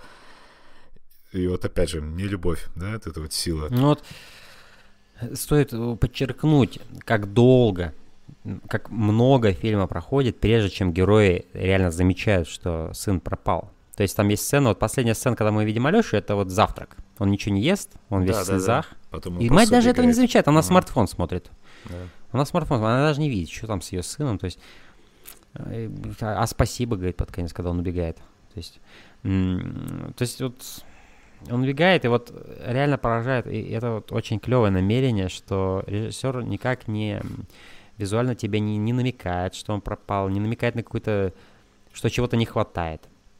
Он также с, с таким же как будто безразличием отвлекается от темы Алёши, как и главные Да, герои. При том, что, заметь, помнишь, там, когда она пошла, Женя, с в ресторан с этим вот своим, как бы, да, возлюбленным новым, там абсолютно теплая картинка такая была. То есть э, краски пестрые. Там даже э, был еще такой момент э, шикарный, я считаю, когда девушка выходит, там, сто лет или что, просто так она, какой-то за камерой человек какой-то просит за кадром просто типа, как можете дать свой номер телефона? Она дает, а как зовут? Так-то, так-то, она так ему загадочно улыбается, идет дальше и садится к другому молодому человеку, который ее ждет. Ну, то есть, опять же, ты смотришь, блядь, какой же все эгоизм кругом, Да. лицемерие. Да. Да, ну а тема селфи это вообще просто, ну, когда Женя просто приносит еду, а начинает ее фотографировать, она фотографирует человека, который наливает ей дорогое вино. Просто ты смотришь, просто за голову берешься, когда смотришь, что... э, Это фетиш, фе- фетиш Да, успешной да, жизни, абсолютно. фетиш вот того, что... Не, у меня все на самом деле клево в жизни, ребят, посмотрите, как я живу. Не, у меня на самом деле все хорошо, даже если это и не так. Ну, по, сути, опять же, с ее точки зрения, вот, и что мне нравится, он не делает... э, Он не делает нажим Звягинцев, что нет, это все ложь. Они, вот эти вот герои, эта вот разводящаяся пара, они реально верят в то, что вот этот вот человек, которого вот они нашли, это их любовь. Ты видишь искреннее какое-то восхищение в ее глазах, когда на этого своего нового спутника смотрит. И в случае с мужем, он тоже, он тоже верил все это время, что все у них будет нормально вообще, клево будет. Вот с ней у него все получится. Даже нет доли какого-то сомнения. Ну, просто, Вот знаешь, беда их вся в том, что оптимизм. они... Да, что они просто не признавали своих ошибок, ну, Мгм. да, которые были допущены ими самими. Потому что они Да. друг друга обвиняют, но Да. не любовь в них внутри сама. И она осталась как паразит. И вроде бы они ищут дальше пару себе, пытаются настроиться жить, они хотят счастья, об этом даже они открыто говорят, там даже Женя, что хотел всегда счастья какого-то. Но проблема в самой тебе, ну, да, внутри тебя, как бы, то есть она просто... Вся проблема в том, что они ни с другой, ни с той стороны смотрят, да. Дело даже, я бы сказал, не проблема в них индивидуально, да, это простые люди, на самом деле, они какие-то, не какие-то злодеи, да, и Звягинцев их таковой не показывает, но он показывает порочность, даже не столько порочность, но сколько скажем, преступление жизни в нелюбви, когда рождается ребенок, который не виновен ни в чем это. Да, да, это Он просто родился. Тема. Они бы, ладно, окей, они бы там, у них свои непонятки и так далее. Это, они взрослые люди, это их жизнь. А, но вот когда рождается ребенок, и вот так с ним обращение такое вот идет, это вот это уже преступление. И отсюда уже идет эта тема, идея фильма. Нельзя жить в нелюбви, да? Да, да, да. Если у тебя есть ребенок. Вот. И да, потом все-таки они начинают его искать. И у нас меняются фильм, динамики. Да, сразу да. фильм, да, приобретает тусклые краски. Э, музыка становится так, ставки какие-то музыкальные, мрачные довольно. То есть атмосфера прям такой саспенс. Ну, прям так на уровне прям тебя захватывает и держишь. То есть, и мы сразу же подходим к другой части фильма, которая, несомненно, важна. Это вот эти вот волонтерские отряды. Это самая светлая сторона вообще фильма принципе. Единственное, можно сказать даже. Да, мне, мне очень понравился... Не, знаешь, начнем с того, что мне, в принципе, понравились второстепенные персонажи вот эти вот. Даже тот оперативник, который приехал там, да. Хотя, казалось бы, типа, тоже какой-то угрюмый такой урод, но на самом деле он как? Он приехал, сделал свою работу, да, но ведь он сам э, не попрет против этой всей системы, потому что он не говорит, что э, в лучшем случае, как бы, да, это займет хрен на сколько времени, пока мы начнем искать вашего ребенка, да, потому что это рядовой случай, статистика вещи прямо говорит, вагон писанины и так далее, вам это надо, и он ну, дает ей дельный совет, обратитесь в волонтерскую организацию, типа, ребята, то есть они делают это бесплатно, во-первых, и весьма действенно, то есть он дает ей как бы, ну, помогает все-таки, как-никак. Потому что я многие читал комментарии в сети, что все опять же, типа, вот, какой-то там мент очередной, типа, ну, злой там. Угу. Да мне он таким не показался. И потом Вообще мы, нет. потом мы знакомимся с другим персонажем, который мне очень понравился, этот координатор главный э, в поисковой этом отряде, как он вообще профессионально ко всему подошел. То есть просто четкие вопросы задает, как что, так действует, так мы будем действовать так, так, так, так, связь держим, все там, компьютер я забираю, мы его э, там тщательно изучим, да, так и далее. И на самом деле вот я э, читал, опять же, из интервью Андрея Звягинцева, он говорит, что в какой-то момент при написании сценария они поняли, что им необходимо обратиться к реальному. Вот эта вот, э, как то организация называется, Лиза Алерт, по-моему. Да, да, да, да, да действует по всей России, а, что чтобы все эти диалоги, которые они ведут, как, как они действуют, они соответствовали действительности, потому что это, как, как они поняли потом, это довольно важная часть фильма. И актеры, а, они, Андрей их просил, чтобы а, они записывались, эти вот поисковые, поисковые эти вот операции, инкогнито, как бы. То есть они действительно посещали эти поисковые операции, чтобы посмотреть, что это такое, да, ну, как бы быть в курсе дела, грубо говоря. И да, это самая светлая часть фильма вообще, эти персонажи, потому что как-то, может, они как раз-таки, может, и полны любви к людям, да, потому что у них-то своя жизнь абсолютная, то есть это они делают бесплатно, у них как Они жертвуют своим временем даже Своим временем, там да, там если у кого человека там 3 часа, 4 часа, но он уделяет этому времени, он звонит в больнице, он участвует в поисках и так далее. Да, ну и, соответственно, потом начинаются поиски этого мальчика, и этим вот двум героям, э, Борису и Жене, приходится кое-как-то между собой контактировать. Кооперироваться, да. Да. Mm. Но все сводится к тому, что они как бы ну, появляются... Они продолжают, э, они, они продолжают да, быть они... очень эгоистичными людьми. Друг к другу, да, по отношению. И появляется третий персонаж, не менее важный, это мама этой Жени, потому что, ну, родителей у Бориса вообще нет, он их рано, видимо, потерял. И это, кстати, тоже такой имеет отпечаток на его характере, то есть он такой какой-то более инфантильный, то есть он не резкий человек довольно, то есть видно, что он такой плывет по течению немножечко. Ну, ну, ну. Вот, и из разговора становится понятно, что мама Жени это тот еще фрукт, да, что как бы, ну, женщина таким характером. Ну, просто э, сводится к мнению, что якобы ребенок, может быть, у нее прячется. Хотя там проскакивает, проскакивает такой момент, что она его тоже не любит это еще один удар на тебя, как, как зрителя. Да. То есть, ребенок... потому, что, потому что к этому моменту ты надеешься, что хотя бы бабушка его любит. Хотя да, бы бабушка хотя бы, его любит. А там не, бабушка... Ты не хочешь говорить слово теща, ты хочешь говорить слово бабушка. Да. да. Но все-таки последний, все последний оплот надежды, но его нет. Его нет. А, то есть она абсолютно спятившая. Она настолько параноид... Я знаю... Я знаю таких бабушек. Я, я знаю таких вот пожилых женщин, которые, да. которые вот они настолько погрязли в паранойе, что все хотят забрать их э, наследство и все, что от них, никто их не любит, и все их хотят использовать. Они настолько ну, погрязли, что они вот она по сути отграждена там несколькими заборами от всех. Она вот реально на отшибе, она вот никого не подпускает, вообще никого. Как будто она никакой, ничего живого вокруг там нет. Не. Ну, и, и заметь еще, опять же, тема религии такой вот проскользнула и веры. Посмотри, у нее дом там весь э, чуть не в иконках, календарь даже висит такой какой-то, да, типа православный, но при этом она еще умудряется креститься, э, говорит там, прости господи, и при этом проклинает свою дочь там чуть ли не, да, и как бы, ну, это тоже как бы такой острый это момент такой, знаешь, довольно. Это такой, как такая мутация определенная, да? Да, веры. То есть... Но это не вера, это уже как идет какая-то религия больше, да, тема. Да, даже, да, ну то есть вот мутация того, вот, что она уже там ищет, уже непонятно, честно говоря. Потому что она уже все, по-моему, просрала в своей жизни. Взаимоотношения с ее дочерью, да, какое-то все, все доброе, что в ее душе было, по-моему, уже сгнило там. Там и, по сути, ее душа, она пустая, и она полностью является пленником своих каких-то вот страхов, паранойи. И вот в этой паранойи она даже не может уже просто обнять свою дочь, успокоить ее в этой ситуации, да, поговорить нормально об этом. Она, что она говорит? Говорит, так ты мне хочешь, хочешь мне его всучить, говорит, угу. чтобы я с ним жила. Понимаешь, то есть это вот, ну это, это жесть. Это жесть. Это кошмар. Да. Вот, и знаешь, какой э, лейтмотив я заметил в фильме «Не любовь»?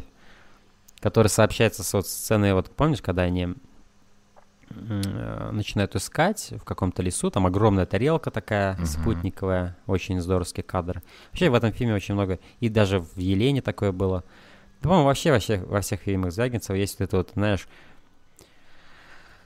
сопоставление... Такой, Нет, вот знаешь, сопоставление природы, вот этих деревьев, и на их фоне вот где-то там город, да? Угу. То есть, мне всегда, кстати, самому это тоже казалось очень интригующим и интересным. У нас в, в Алмате есть такое место, то есть у нас одна из самых больших, самых таких известных трасс, на которой, э, рядом с которой находится самое высокое здание и один из самых больших центров торговых, через дорогу просто лес. Ну, как не лес, а вот просто такая, знаешь, пустырь с деревьями и ничего на нем не, не построено. Просто вот такая вот огромнейший контраст. Вот здесь ни хрена нет, а вот здесь вот, ну вот просто вот последние вот эти вот, э, последнее слово цивилизации и так далее, да, современные. Я вот когда еду с работы, я часто вижу вот сквозь вот эти деревья, вижу вот этот огромный небоскреб стеклянный. И вот здесь то же самое делает Звягинцев. Он делает много кадров, где кто-то, люди в лесу, но вот там вот, там цивилизация вот дальше, за этими деревьями, да. Вот, э, вот этот контраст какой-то. И, и вот в этих лесах, когда они ходят, они находят вот это вот, то есть вот через его друга они находят типа их секретное место, да, это какой-то заброшенный, какое-то заброшенное здание советских времен, да, то да, есть да, ты там да. видишь вот эти вот стулья, какие раньше там использовались, вот эти вот в ряды. Ну, ты прям узнаешь советское все в нем. Но все такое... Вот это, и мне нравится вот эта эстетика, вот эта ум... Как вот... Ты смотрел «Lost River» Райана Гослинга? Фильм а, про нет, Детройт. Нет, нет. Ну, я там понимаю, много, то есть, как бы... Там очень много планов, да. Цивилизация есть, ушла, да, с этого Заброшенная места. цивилизация, да, да, да. Но вот вроде в нашей современной цивилизации есть вот такие моменты, вот это вот такие призраки, здания-призраки, да, так их назовем. Вот. И вот эта тема, о которой я говорил, лейтмотив, очень много сцен до того, как они начинают, на самом деле, ну, вот по-настоящему искать уже своего сына. Очень много сцен, где мать да, как ее зовут? Женя? Женя, ну да. Да. Женя. А, очень много сцен, где она ей там прическу делает, ей даже лобок а, бреют какие-то другие люди, она даже это уже сама не может делать, да? Вот. Там есть депиляция, типа такая mm. сцена. То есть ей чуть ли не задницу потеряют, то есть вот все блага цивилизации, то есть вот она ездит по всяким салонам туда-сюда, все время в телефоне, и разговоры такие, все о деньгах, о, так, об успешности, и там туда-сюда. Вот, ну, а, вот все вот идут. И даже их дома, да, они такие все ми- минималистичные, особенно вот у, у этого нового хахаля, да, такой минималистичный, богатый дом такой. Ты вот видишь, что это вот именно вот этот планку вот этих людей, которые благополучно живут сейчас в России, да, вот. И ты вот видишь что это вот именно вот эту современную цивилизацию, и потом вот ты видишь просто вот это умершее здание вот этих советских времен, да? Uh-huh. Для меня это был такой контраст. Только что я смотрел, какие лобок брили. А теперь я хожу по заброшенному зданию советских времен, да? И в этом я вот ощутил вот это, знаешь, как будто умершую, у- умерший менталитет, честно сказать. Вот как раньше люди даже помыслить о таком не могли, чтобы они пойдут куда-то в салон, где им будут лобо говорить, да? И как они раньше людей, э, то есть э, людей, лю- люди, как раньше люди любили своих детей, да, они как-то их растили, как-то более относились к ним, все время душа в душу, как, ну, я не говорю, что у всех так было, но вот было какое-то определенное, даже не столько традиция, но вот просто это так было, понимаешь? Ну, какая-то Вот. традиция семьи, Детей по-настоящему была, да. растили, детей по-настоящему растили, их воспитывали, и это делали со страстью, со своими ки- какими-то, возможно, взглядами, но это делали со страстью и делали это, понимаешь? А здесь мы видим людей, которые полностью погружены в себя, во всех этих спа, в этих прическах, Селфи всех этих селфи, салоны вот эти, все, эти рестораны, э, понимаешь? Вот люди погрузились в себя и как будто забыли о своих детях, вот я хочу сказать. И вот когда вот они ходят по вот этому зданию, там вот по сути есть много прям кадров, где вот, ну, ничем не мотивировано, по, по идее. Зачем так много показывать, как они ходят по зданию? Там, по сути, ничего сюжетно не происходит, сюжетно ничего не толкает. Ну, вот он здесь прошел, ну, здесь прошел, вот тут сюда спустился, сюда поднялся. Там прям минут 10, наверное, они ходят. Да? Но вот через это я как раз вот это ощущал, что-то умершее здесь. Он как будто кладбище показывает мне, э, Звягинцев.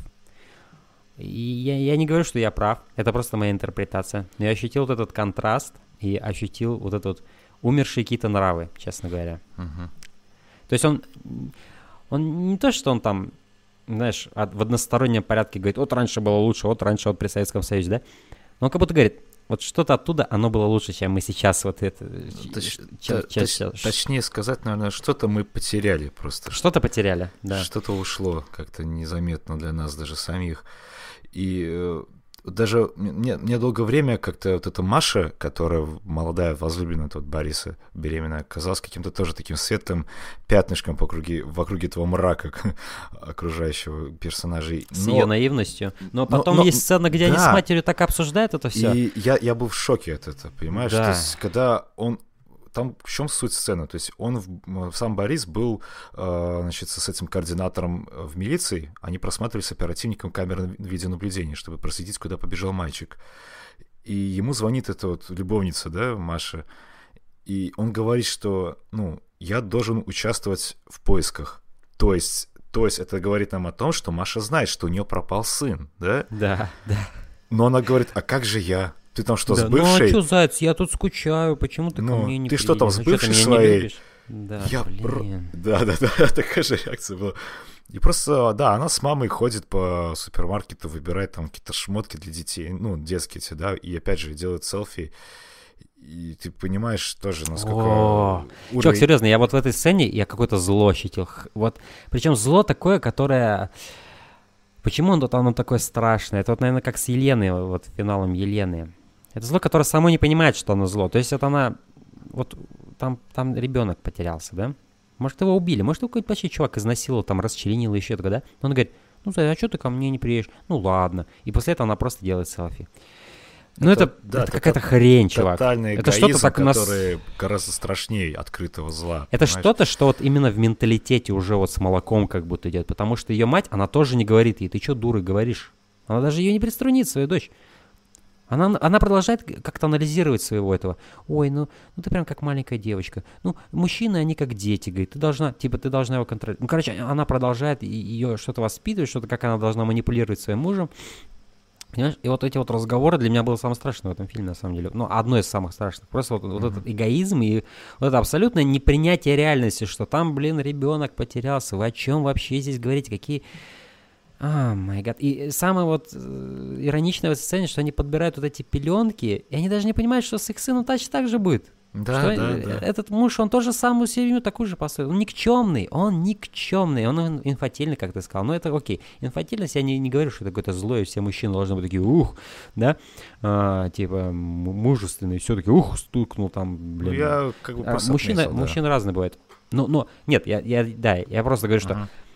Что а, вот этот, он никчемный, он, он, он точно то же самое сотворит с ними. И они, само, и они с таким энтузиазмом эти пеленочки, там какие-то колготки рассматривают, но они даже не видят, что и вот то, что сейчас там происходит, это у них будет. Не, еще знаешь, какой страшный момент на самом деле? О том, что... Почему я сказал, что э, вот эти вот поисковые отряды волонтерские, это самое светлое, что есть в фильме, потому что, мне кажется, это единственные люди в фильме, которые хотят найти этого мальчика. Mm-hmm. Гораздо больше, чем родителями так показалось. Потому что mm-hmm. отец, ну, вроде бы этот Борис, он приезжает, там на поиски ходит и ищет. Женя же, она просто, она встает так, что-то подтягивается, там, ой, блин, сколько времени, что надо было позвонить этому, там что-то... Надо было, вот именно надо было. Типа, вот это надо делать, но, но я не хочу Потому что, знаешь, даже при диалоге с этим координатором, когда он просто узнавал информацию, да, на начальном этапе вообще, вот, вот они братья, с кем он приехал, он начал просто расспрашивать, а, были друзья, ну, Алёши? Кажется, да. Он такой, кажется? Ладно. Да, да, да. И такой, и Сразу так подмечает. Да, были какие-то там места, может, там какие-то секреты. Ну, кажется, нет. Кажется опять, да. Ну, такой вот, короче. Вы не знаете своего ребенка, и вам кажется совсем неинтересно все это. Вот, да, то, что он в них прочитал. Что вот самое суперски сделал Звягинцев, за что ему огромное спасибо, он не показывал ребенка больше. Да, то есть mm-hmm. это а, все, он пропал всё, для тебя, он всё. не показывает, что там с ним случилось, как что, как он, где он ходит. Хотя по трейлеру ну, когда я смотрел, да, мне казалось, что как-то будет какое-то путешествие ребенка к чему-то, да. На самом деле нет, ничего, он пропал и все. И, и это самый эффектный это, метод, да. каким можно показать настоящую утрату и просто вот, ну, вот, вот, вот был кусочек пазла, все его нет, его там больше никогда не будет. Это будет незавершенная картина до конца. Да, да. Это вот буквально незавершенная картина, у нее открытый финал. Э, ну, конечно, э, это, конечно, условно он открыт. Ну, о финале мы чуть-чуть попозже поговорим. Да, а... ну, опять же, может, стоит еще так упомянуть операторскую работу, а еще раз, потому что в этот раз, ну, это просто невероятно. То есть практически каждый кадр — это просто какое-то маленькое произведение искусства. Как свет поставлен каждый раз, просто невероятно. И при том, что, знаешь, мне так показалось, э, если в Левиафане камера была более такая статичная больше, да, то здесь очень много движений. Ты заметил, камера делает, как-то так перемещается по комнате, иногда за героями так чуть следует. При том, что там были даже в машине очень интересные планы, когда камера, допустим, вот герой едет, Борис, и камера Я подметил это. сфокусирована чисто на зеркале, Отражение, за, зеркало да. заднего вида. Но очень да. так визуально так интересно.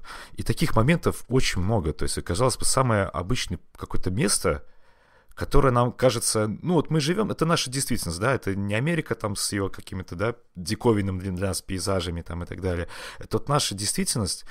И, казалось бы, мы ходим, мы видим это каждый день, и ничего не... Ну, как, какая здесь красота, какая здесь эстетика будет? Но, черт возьми, Звягинцев и Михаил Кричман, оператор, они умудряются показать, что в этом такую красоту, ну, вот казалось, казалось бы, в какой-то пустоте, что ничего красивого нету. Ну, вот просто вот как выверен кадр, как поставлен свет, ну, это просто заглядение. Серьезно, это вот, на мой вот пока вкус и цвет, скажем так, взгляд, да, один из самых красивых фильмов года, наверное, будет точно. Потому что, опять же, опять же, не каждая голливудская картина с их большими бюджетами и возможностями профессионалами нет, выглядит так. Нет. Дело не в деньгах, да, дело в умении. Нужных людей надо звать, да, и нужно ее показывать, и по-правильному показывать. Деньги здесь Да, то есть э, Андрей Звягинцев с Михаилом Кричманом, они, в принципе, ну, все фильмы, да, они снимают вместе. Знаешь, я думаю, Звягинцев сейчас в том положении вот этого бюджета, вот в идеальном, честно сказать. Не слишком много и не слишком мало. То есть вот ему достаточно денег, чтобы показать наилучшую режиссуру, какая может быть. Ему достаточно денег для этого. Вот. Он не разбрасывается деньгами, он в том положении, где он, ему еще надо думать, ему еще надо изобретать, чтобы, ну не то, что выкручиваться, да, но чтобы как-то креативно все это делать. Не, конечно, там визуал Деньги подчер... его не избаловали. Да, там визуал подчеркивает именно настроение кадра, угу, сцены, угу, то есть когда герои как бы хреново, там прям действительно есть кадр, где просто вокруг них пустота какая-то такая, когда там есть... Помнишь, когда ты говорил, они ходили в 10 минут где-то в этом возруш... разрушенном да, да, здании, угу. и Борис, он как-то так отделяется немножко от отряда, угу. он просто проходит, поворачивается к окну, и стоит, смотрит. И ты видишь, что ну, вокруг... в трейлере есть, да, этот момент? Да, и вокруг такая разрушенная пустота, он просто стоит, смотрит, короче, в окно. Его просто такой контур даже его тела так виден. То есть, опять же, подчеркивает эмоциональное какое-то, да, состояние персонажа. И так вот каждый кадр видно, что просто, ну, вот это все прорабатывалось на каком-то вот, ну, нереально перф... вот этот, уровне вот перфекционизма. Это даже, вот этот даже кадр, который ты упомянул с, а, с зеркалом заднего вида а, в машине – он показывает не героем, показывает его бегающие глаза бешеные, которые туда-сюда бегают, бегают, надо да, успеть да, на работу. Надо... Он не думает о сыне вообще. Вообще. То есть он не едет, думая о семье. Он едет, даже не думая о работе. Он едет просто по своему какому-то программе по своей. Он едет просто вот...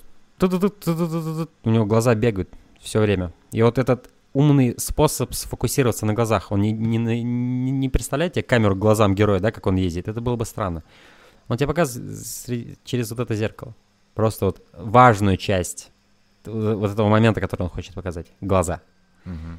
Да. И эти глаза, они не смотрят никуда, хотя смотрят кругом. Вот.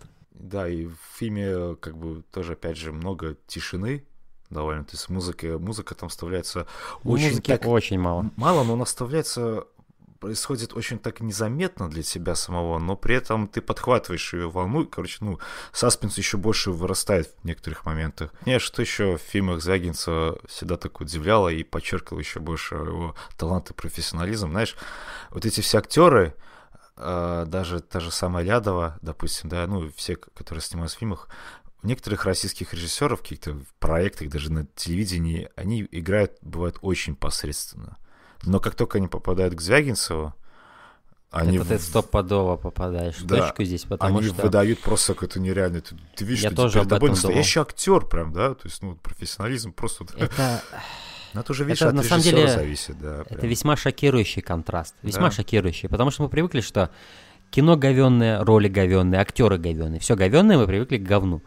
Но когда ты видишь вот этих людей, которые ты мог увидеть в каком-нибудь совсем другом фильме, у какого-нибудь совсем другого режиссера, и там бы ты плевался, и вот видишь их здесь, и как, а- оказывается, вот так они умеют. Оказывается, наши актеры-то играть умеют. Даже пацаны вот такие, которые Да, Алешу мальчик, играют мальчик, в «Нелюбви». он- он тоже прям, ты Это- веришь ему, он плачет, ты веришь, что ему больно, что, ему, что он страдает. И от этого, на самом деле, мне больно за актера. За вот людей, которые в этой профессии, вот они отдают душу, но они мирятся с реальностью, где нет, ну, все бездарные режиссеры или все продажные, которых куда-то поставили туда с определенным месседжем. Вот так с ними, вот так сделай, вот так. Тупее, тупее, тупее, тупее, тупее надо делать фильмы. Вот такая как будто везде установка. И вот эти актеры, они, по сути, ничего не могут поделать. Им надо деньги зарабатывать, надо на хлеб Ну, зарабатывать. конечно, да. Вот. И даже что трагично, через это многие актеры, мне кажется, и деградируют. Они и думают, что они нормально что-то делают, что-то правильно делают. Но вот мне кажется, вот как раз, вот когда я смотрю фильмы Звягинцева, я думаю, некоторые актеры, которые посмотрят фильм Звягинцева, они, они лишний раз вспомнят, что и лишний раз, возможно, подумают, а стоит ли подписывать вот этот контракт? А может, стоит немножко Ну, подождать, там- там- что-то более достойное снять? А, там такая другая ситуация, понимаешь, если ты будешь отказываться, тебя просто перестанут поступать предложения. Точно, точно а верно. Как бы Тоже ну, верно, да. зарабатывать деньги надо все-таки. Да, особенно, я думаю, сейчас, я не знаю, какая система сейчас фильммейкинга и производства кино в России, но что-то мне рассказывает, что она настолько, не то что даже продажная, но она настолько вот именно как вот такое вот одно гнездо змей. Если ты там не будешь змеей, то тебя просто съедят и переварят. Э, И быстро среагирует система на твое какое-то, как они это увидят, снобизм или какое-то несогласие, да, с общей волной. Но все эти актеры, на самом деле, снимаясь у Звягинцева, они тоже по-своему рискуют, потому что Звягинцев не популярен в России. Он говорит о непопулярных вещах, о которых принято молчать. А, и они, по Мгм. сути, участвуя в этом, тоже рискуют. И за это им спасибо. Да, потому что, опять же, э, если вспомнить историю с Левиафаном, а, того, на того актера, который сыграл, по-моему, это был Валерий Гришко, который сыграл этого священника, который, знаешь, угодно, когда у него еще Мадянов даже спрашивал, помнишь, ну, вот чиновник э, сцену, Да, да, говорит, да, что да, да, да. угодно ли ему, владыка? Да, да, да. Угодно, Да, да, да. угодно. Причем таким, при- причем таким, знаешь, Да. а годно ему, чуть ли не пьяное рыло такое спрашивать сидит. Ну, то есть, Да, и на него процесс уже. тогда обрушилась такая тоже волна, скажем так, ненависти негодования, причем со стороны еще православной э, церкви. А уровень, скажем, влияния сейчас православной церкви в России, ну, трудно недооценить. Колоссальный. да, колоссальный. потому что- Колоссальный, да. Но опять же, я не живу в России, в Беларуси у нас как-то Ну, это очевидно, чувак. а, гораздо ну, как-то меньше, скажем так, влияния религии а, на как жизнь государства. Но в России что творится, честно говоря, ну, это жутко, потому что Ну, это... Потому Ой, что, не помнишь знаю. еще в, в «Нелюбви», э, там в самом Да. начале момент, когда эти приходят э, покупать квартиру люди, Мгм. и она начинает там говорить Жене, что типа, ну вот район хороший, тихий, да, соседи Церковь как, рядом. да, а соседи как, спокойно, Мгм. храм рядом, тут храм, Храм это хорошо. Да, да, да, да, да. То есть, знаешь, она уже наверняка, потому что, ну, люди порой, может быть, настолько набожные, да, какие-то просто mm. чрезмерно, что вот если храм, то может он и сработает, крючок, знаешь, подцепит, и он купит эту mm-hmm. квартиру. Да, да, да, да, да, да, да. Маркетинг. О, да. Ну, в общем, а, двинемся дальше по сюжету или поговорим еще об эстетиках? Что, знаешь, я бы хотел какую сцену еще вспомнить. Она уже происходит, по-моему... Нет, она происходит во время поисков. То есть во время поисков происходит сцена, где э, таджики разрушают квар... э, комнату Алёши. А, да, это, кстати, вот меня сразу вернуло прям такая вспышка памяти, когда с Левиафаном, когда тоже, позже, тоже дом разрушался. Я, ну, я так понял, то есть квартира продана, да? Квартира продана. Да, и, и все разрушается, они просто все в обои. Ты, вспом... ты помнишь, как, как снята эта сцена вообще? Да, то есть она, по-моему, там камера э, надвигается так на окно, опять угу. же. И под... она, а, впритык uh-huh. подвигается к окну, и фокус передвигается, и мы видим играющих, по-моему, детей там всех, ну, на горке. Да, счастливых как бы родителей, которые с детьми да. там и прочее. Да. Это было просто... Ты уже был выжат как лимон эмоционально. Mm-hmm. А видишь эту сцену, и просто, ну все, короче, разрушение пошло полностью, да, это вот не любовь, она разрушила. Разрушение, я, я думаю, это вот сцена разрушения ну, Просто понимаешь, была. да, дом, как бы, вообще, ну, вот в творчестве Звягинцева, ну, тоже имеет, если ты вот «Изгнание» посмотришь, там uh-huh. тоже, как бы, это довольно важный элемент, особенно в «Левиафане» uh-huh. вспомним, да, дом какой-то, какой-то, какой-то внутренний какой-то мир каждого человека, uh-huh. да, и когда его разрушают, это же какие-то вообще сторонние люди, не они mm-hmm. сами, да, вещи выносят, а просто им, им нужно настолько наплевать, все, они просто срывают обо- обои, срывают всю эту память, которая была там внутри. Да.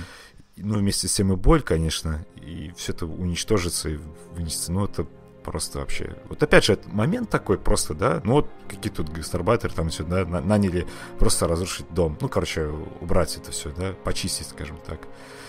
Но вот если начинаешь думать об этом, чему это вообще, да, зачем это, до тебя доходит, что блядь, за этим еще следует еще одна такая мысль.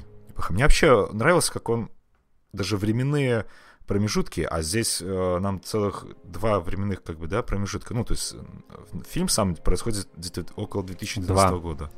Да? да, да. Рядом. Угу, как он да. это показал? Не какой-то титр, да, грубый угу. был на экране, а просто новостными вставками да. С радио, с телевидения. Ну, там, самое банальное, что обсуждали это, да, а, в то время, да, конец света ближешься, который произойдет 21 да. декабря. И что самое да. интересное, что поиски заканчиваются зимой. Ну, якобы mm-hmm. декабрь же наступил, да, и это mm-hmm. такой вот конец света произошел, mm-hmm. маленький. Маленький конец света, действительно. Локальный. Знаешь, даже как будто люди настолько были озабочены вот этим концом света, что они на самом деле не замечают, как вот, точнее, они замечают, как конец света в их семьях происходит. как вот маленькие, маленькие вот такие концы света по всему миру, они постоянно идут. Да, и вот. что самое, после вот этого, вот, самый такой интересный момент был еще после диалога оперативника с этой Женей, когда он дал ей понять ясно, что как бы ну, грубо говоря, никто не заинтересован в поисках сейчас, да, uh-huh. какого-то uh-huh. маленького пацаненка, который сбежал там от плохих родителей. То есть вернется, типа, ваш пацан, у нас он там убийца, убийство, разбои, грабежи, нам ресурсов не хватает разгребать это все. И потом есть сцена, когда вот э, Борис едет на машине, и там по радио говорят, что какого-то крупного коррупционера там, короче, разоблачили, что-то такое, короче, да, и это так все обсуждается. Но опять же, там чисто ради денег это все, да, беда в деньгах была, а здесь пропал ребенок, целая настоящая жизнь маленькая, которая, ну, очень важна вообще для общества, в принципе. Это только маленькое семя, которое только проросло, грубо говоря, да, оно очень важно, и оно никому не нужно, опять же. Даже сам, вот самой системе, то что, ну, как бы не, не важна сколько жизнь, сколько вот расследуем потерю жизни, да, то есть мы вот убийство, убили человека, бросаться в силу на это, но когда жизнь под угрозой чья-то, особенно маленького ребенка, опять же, никому это, к сожалению, не интересует. Но опять же, это я грубо формулирую, то есть, да, это довольно резкое такое высказывание, как я считаю, но какую-то такую нотку я поймал в этом. Может, я не говорю, что э, Звягинцев специально, может, так оставил, но вот что-то подобное я почувствовал. Я думаю, Звягинцева все специально в этом фильме.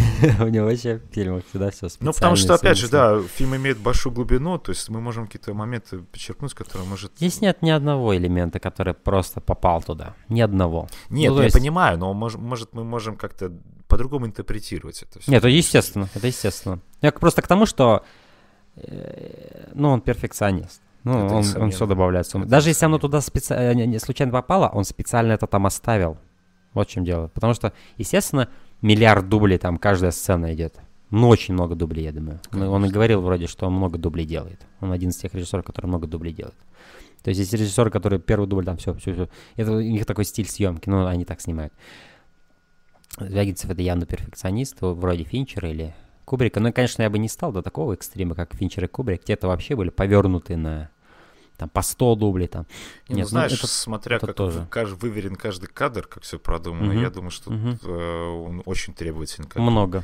Да. да. Потому что там даже порой такие вот моменты, когда он природу, а, естественно, как мы можем узнать, да, опять же, Звягинцева, то есть это сразу моментально какие-то панорамы природы.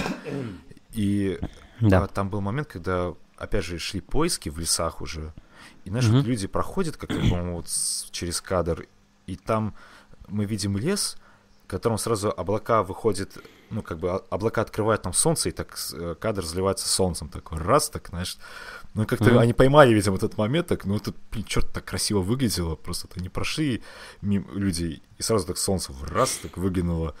Но опять же, конечно, потом все скатилось в серую массу. Что мне нравится у Звягина, это то, что он не боится и охотно вставляет между сюжетно нагруженными моментами и диалогами. Просто кадр какого-нибудь фонарного столба, снег идет. Просто вот, знаешь, Потому что, знаешь, момент. это, это такая вот какая-то, ну, что-то вечное как будто, да, вот те же самые Мгм. деревья. Они же растут там черт знает сколько лет, они, у них столько памяти, да, внутри как бы вот. Мгм. И он сталкивает вот эти вот, вот это сейчас, вот этот э, наш быстрый какой-то мир, который сейчас вот все за быстрый, да, за долю Мгм. секунды все происходит, люди бегут, там, э, не знаю, опять же, врезаются друг друга, короче, да, сталкиваются, а, и показывает тут резко, как бы дает нам передохнуть немного, да, что есть какая-то такая сила, вот этот масштаб какой-то, вот энергия в кадре, как ты говорил, что ты смотришь и просто тебе показывают деревья. Ну, казалось бы, ну что, ну что, мы не видели деревья, что ли? Ну, ты сидишь просто, ты заворожен. Но он зав- тебя так к ним подведет. Да, ты этим заворожен, ты деревьям. просто тебе какое-то время подумать, Ты никогда так ли, на это- деревья не смотрел. Да. Ты видишь деревья, но ты видишь как-то не просто деревья. Ты видишь деревья Звягинцева. Да, да. А, Да. Как будто дает самом время, деле- как будто дает тебе время подумать над чем-то. вот. Это, кстати, хорошо, что ты сказал про вечность и про, ну, долго, то есть вечность деревьев, природы.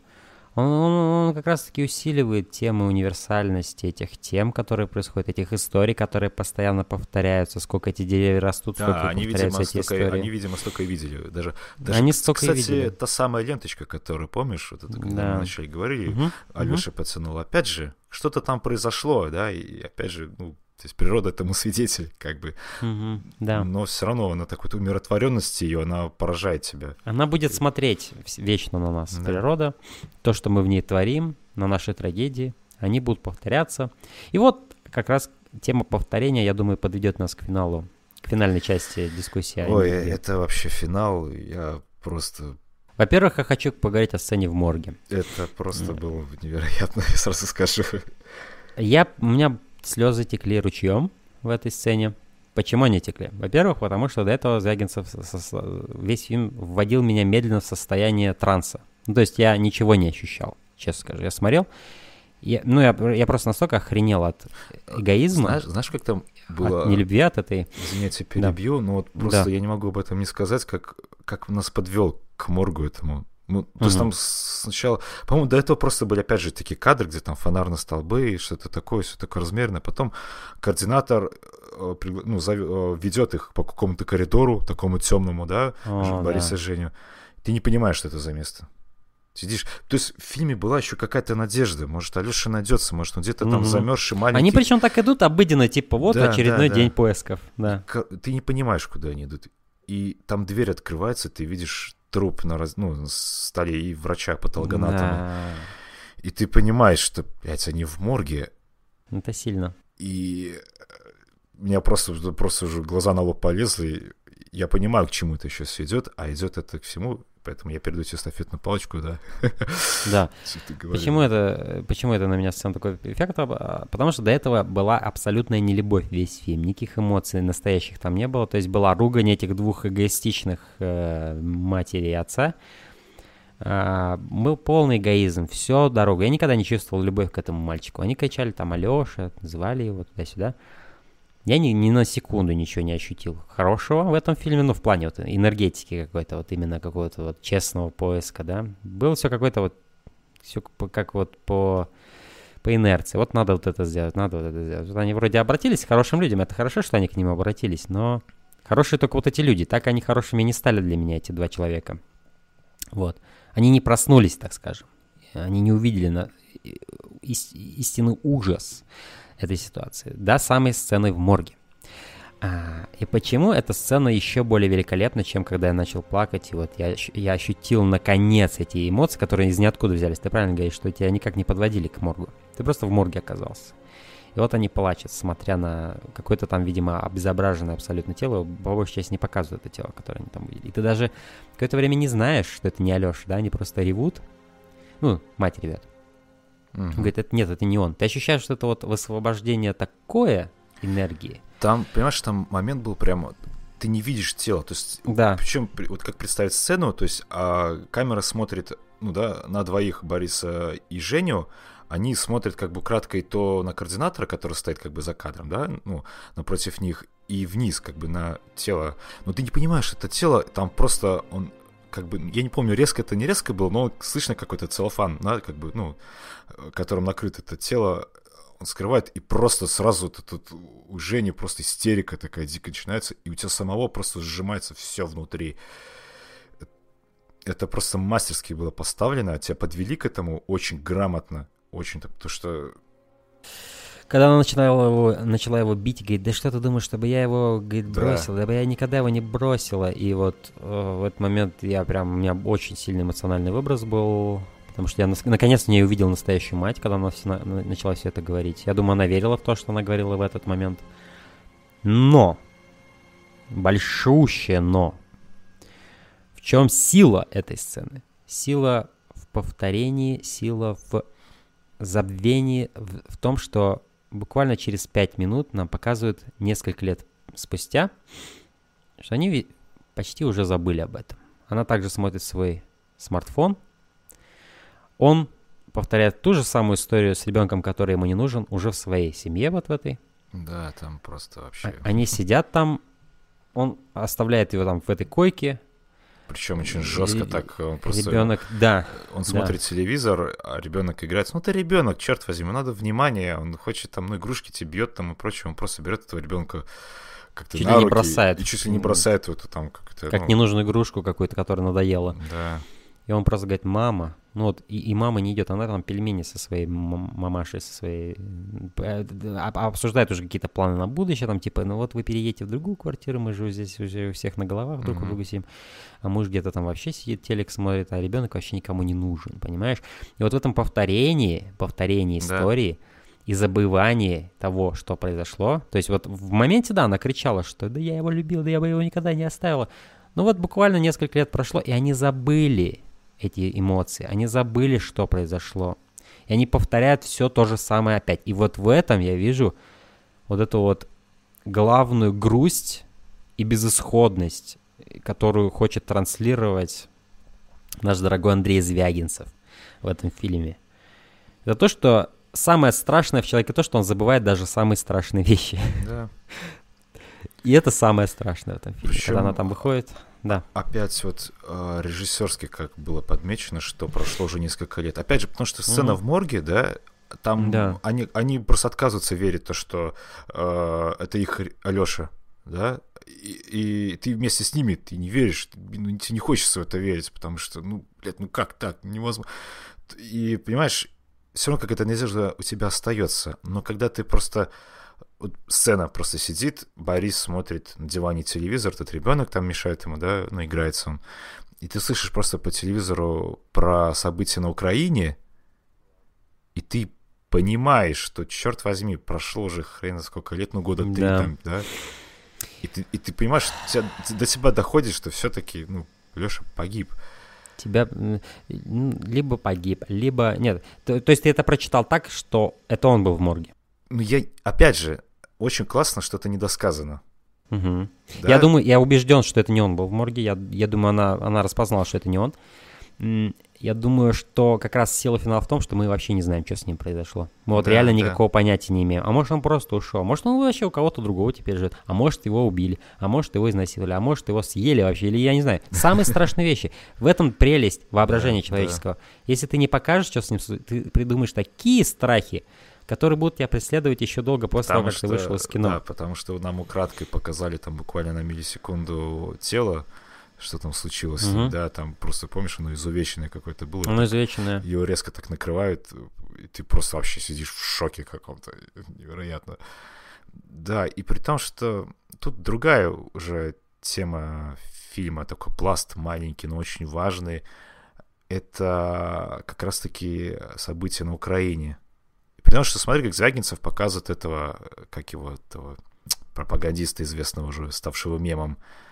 Э, Да-да-да-да. Совпадение не думаю, да? Да, да, да, я забыл. Листьев, по Не, не какой Листьев. Я даже, не, я, я Я даже не забыл. знаю, как его зовут, но я, я, я видел, как он вещает, на самом деле, из первого источника, из телеканала России, по-моему, по, по России он вещает. Да, и Я- я- я э, да. тут прям уже видно критика Андрея Звягинцева. И он, говорил как-то из его интервью, да, что, ну, прям ссылался на него. И там прям тебе прям показывает, что он несет полную ахинею чушь какую-то, да, ложь. И рас- э, он еще больше распространяет вот эту самую нелюбовь, но теперь уже в громадном масштабе, в, грома- в масштабе двух стран, Украины и России, да? Которые были братьями. которые да. были братьями, и которых снова вот это вот пошла, ну, вот не любовь, а разлад, и тоже он об этом говорит. Причем так вот, ну, опять же, это не так открыто, когда мельком, и, ну, все равно мысль прослеживается определенная, что события на Украине, и что, вот опять же, а, знаешь, вот Россия, Украина, да, вот, э, своего ребенка тоже, наверное, потеряли, да, и как-то, Да. ну, Да. и забыли, наверное, к сожалению. И они абсолютно в своем эгоизме погрязли. И, по сути, их дети, то есть граждане, и страдают от этого. В то время как люди с властью как раз-таки и устраивают это все. Да. От своего эгоизма, от своих каких-то целей. Э, Мне тогда это действительно было мельком. Когда я вот смотрел, я- акцентированность я в моменте фильма я не совсем ее понимал. Я понимал, что это, возможно, идет отсылка именно на время, но я чувствовал, что там то- что-то еще Ну, он хочет просто, сказать. а, Да. вот Киселев, Дмитрий Киселев, вот как его зовут этого ведущего. Просто его так прям от- показывают тебе, да, то есть прям вот с, с такой критикой, когда он несет, вот, ты видишь просто чушь, ахинею какую-то пропагандистскую совершенно, ну, на- направленную на то, чтобы сеять эту вот нелюбовь. Тут ты, да, понимаешь, что... А, Это человек, вот, который, ну, ты смотришь на него, да, но он, он говорит определенным образом, каким-то вот, как это сказать, даже не знаю, ну, каким-то вот, как вот чувак, которого наняли, чтобы промывать мозги, я не знаю, как еще его назвать. Он просто вот у него какое-то отрепетированное уже есть положение лица, вот это вот застывшее, с которым он все это вещает. Определенная подача. Вот он ба ба ба ба ба ба ба Вот и, та- и то же самое я вижу в патриархе Кирилле. То же самое. Никакой честный, никакого честного говора в нем нет. Есть вот это вот да да да да да да да да да да да да да зомбирование какое-то, вот понимаешь? Вот настолько отвратительно его слушать, этого Кирилла. Серьезно, мне вот отвратительно, мне прям плохо, когда я его слышу. Мне очень отвратительно. Что он делает, я прям вот чувствую.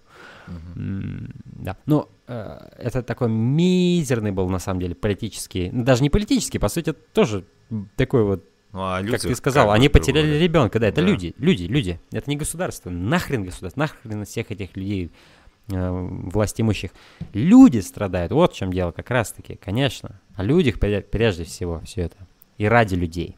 Но люди, российские люди, я просто, знаешь, чувак, я смотрел все эти интервью, и я читал комментарии, которые, ну, такие вещи люди пишут. Просто, да, знаешь, такие Стас, злые вещи. Да, знаешь, Стас, я нисколько так расстроился после фильма, да, ну вот, потому что фильм стоит особое настроение. Сколько, когда я вот расстроился, когда начал читать, э, да, комментарии о фильме, отзывы смотреть, при том, что от людей, которых мне импонирует, как бы мнение которых, да, которых я смотрю на YouTube, а, говорят, про, ну я не буду говорить там фамилии, там имена, ну это не важно, просто говорят действительно такую вещи, просто ну, слепо верят во что-то непонятное и не видят какой-то подноготную простую, что это кино действительно про людей, про всех нас. Я считаю, что не любовь, но вот это очень важное кино. Это важное кино для молодых пар. Им надо, пос... да. надо, надо посмотреть людей, э, потому что, ну, это не чернуха, как говорят. Персонаж сразу клеймо вот эту чернуха. Ну, что это подразумевает собой чернуха? Я действительно не могу понять. Ну, когда тебе показывают, типа, специально плохо ради плохо.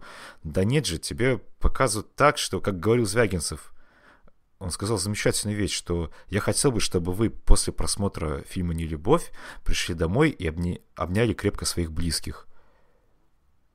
И вот, мне кажется, я читал, причем отзывы такие от людей, что люди выходили из кинотеатра и сразу там звонили своим детям, матерям там, да, как бы просто поговорить.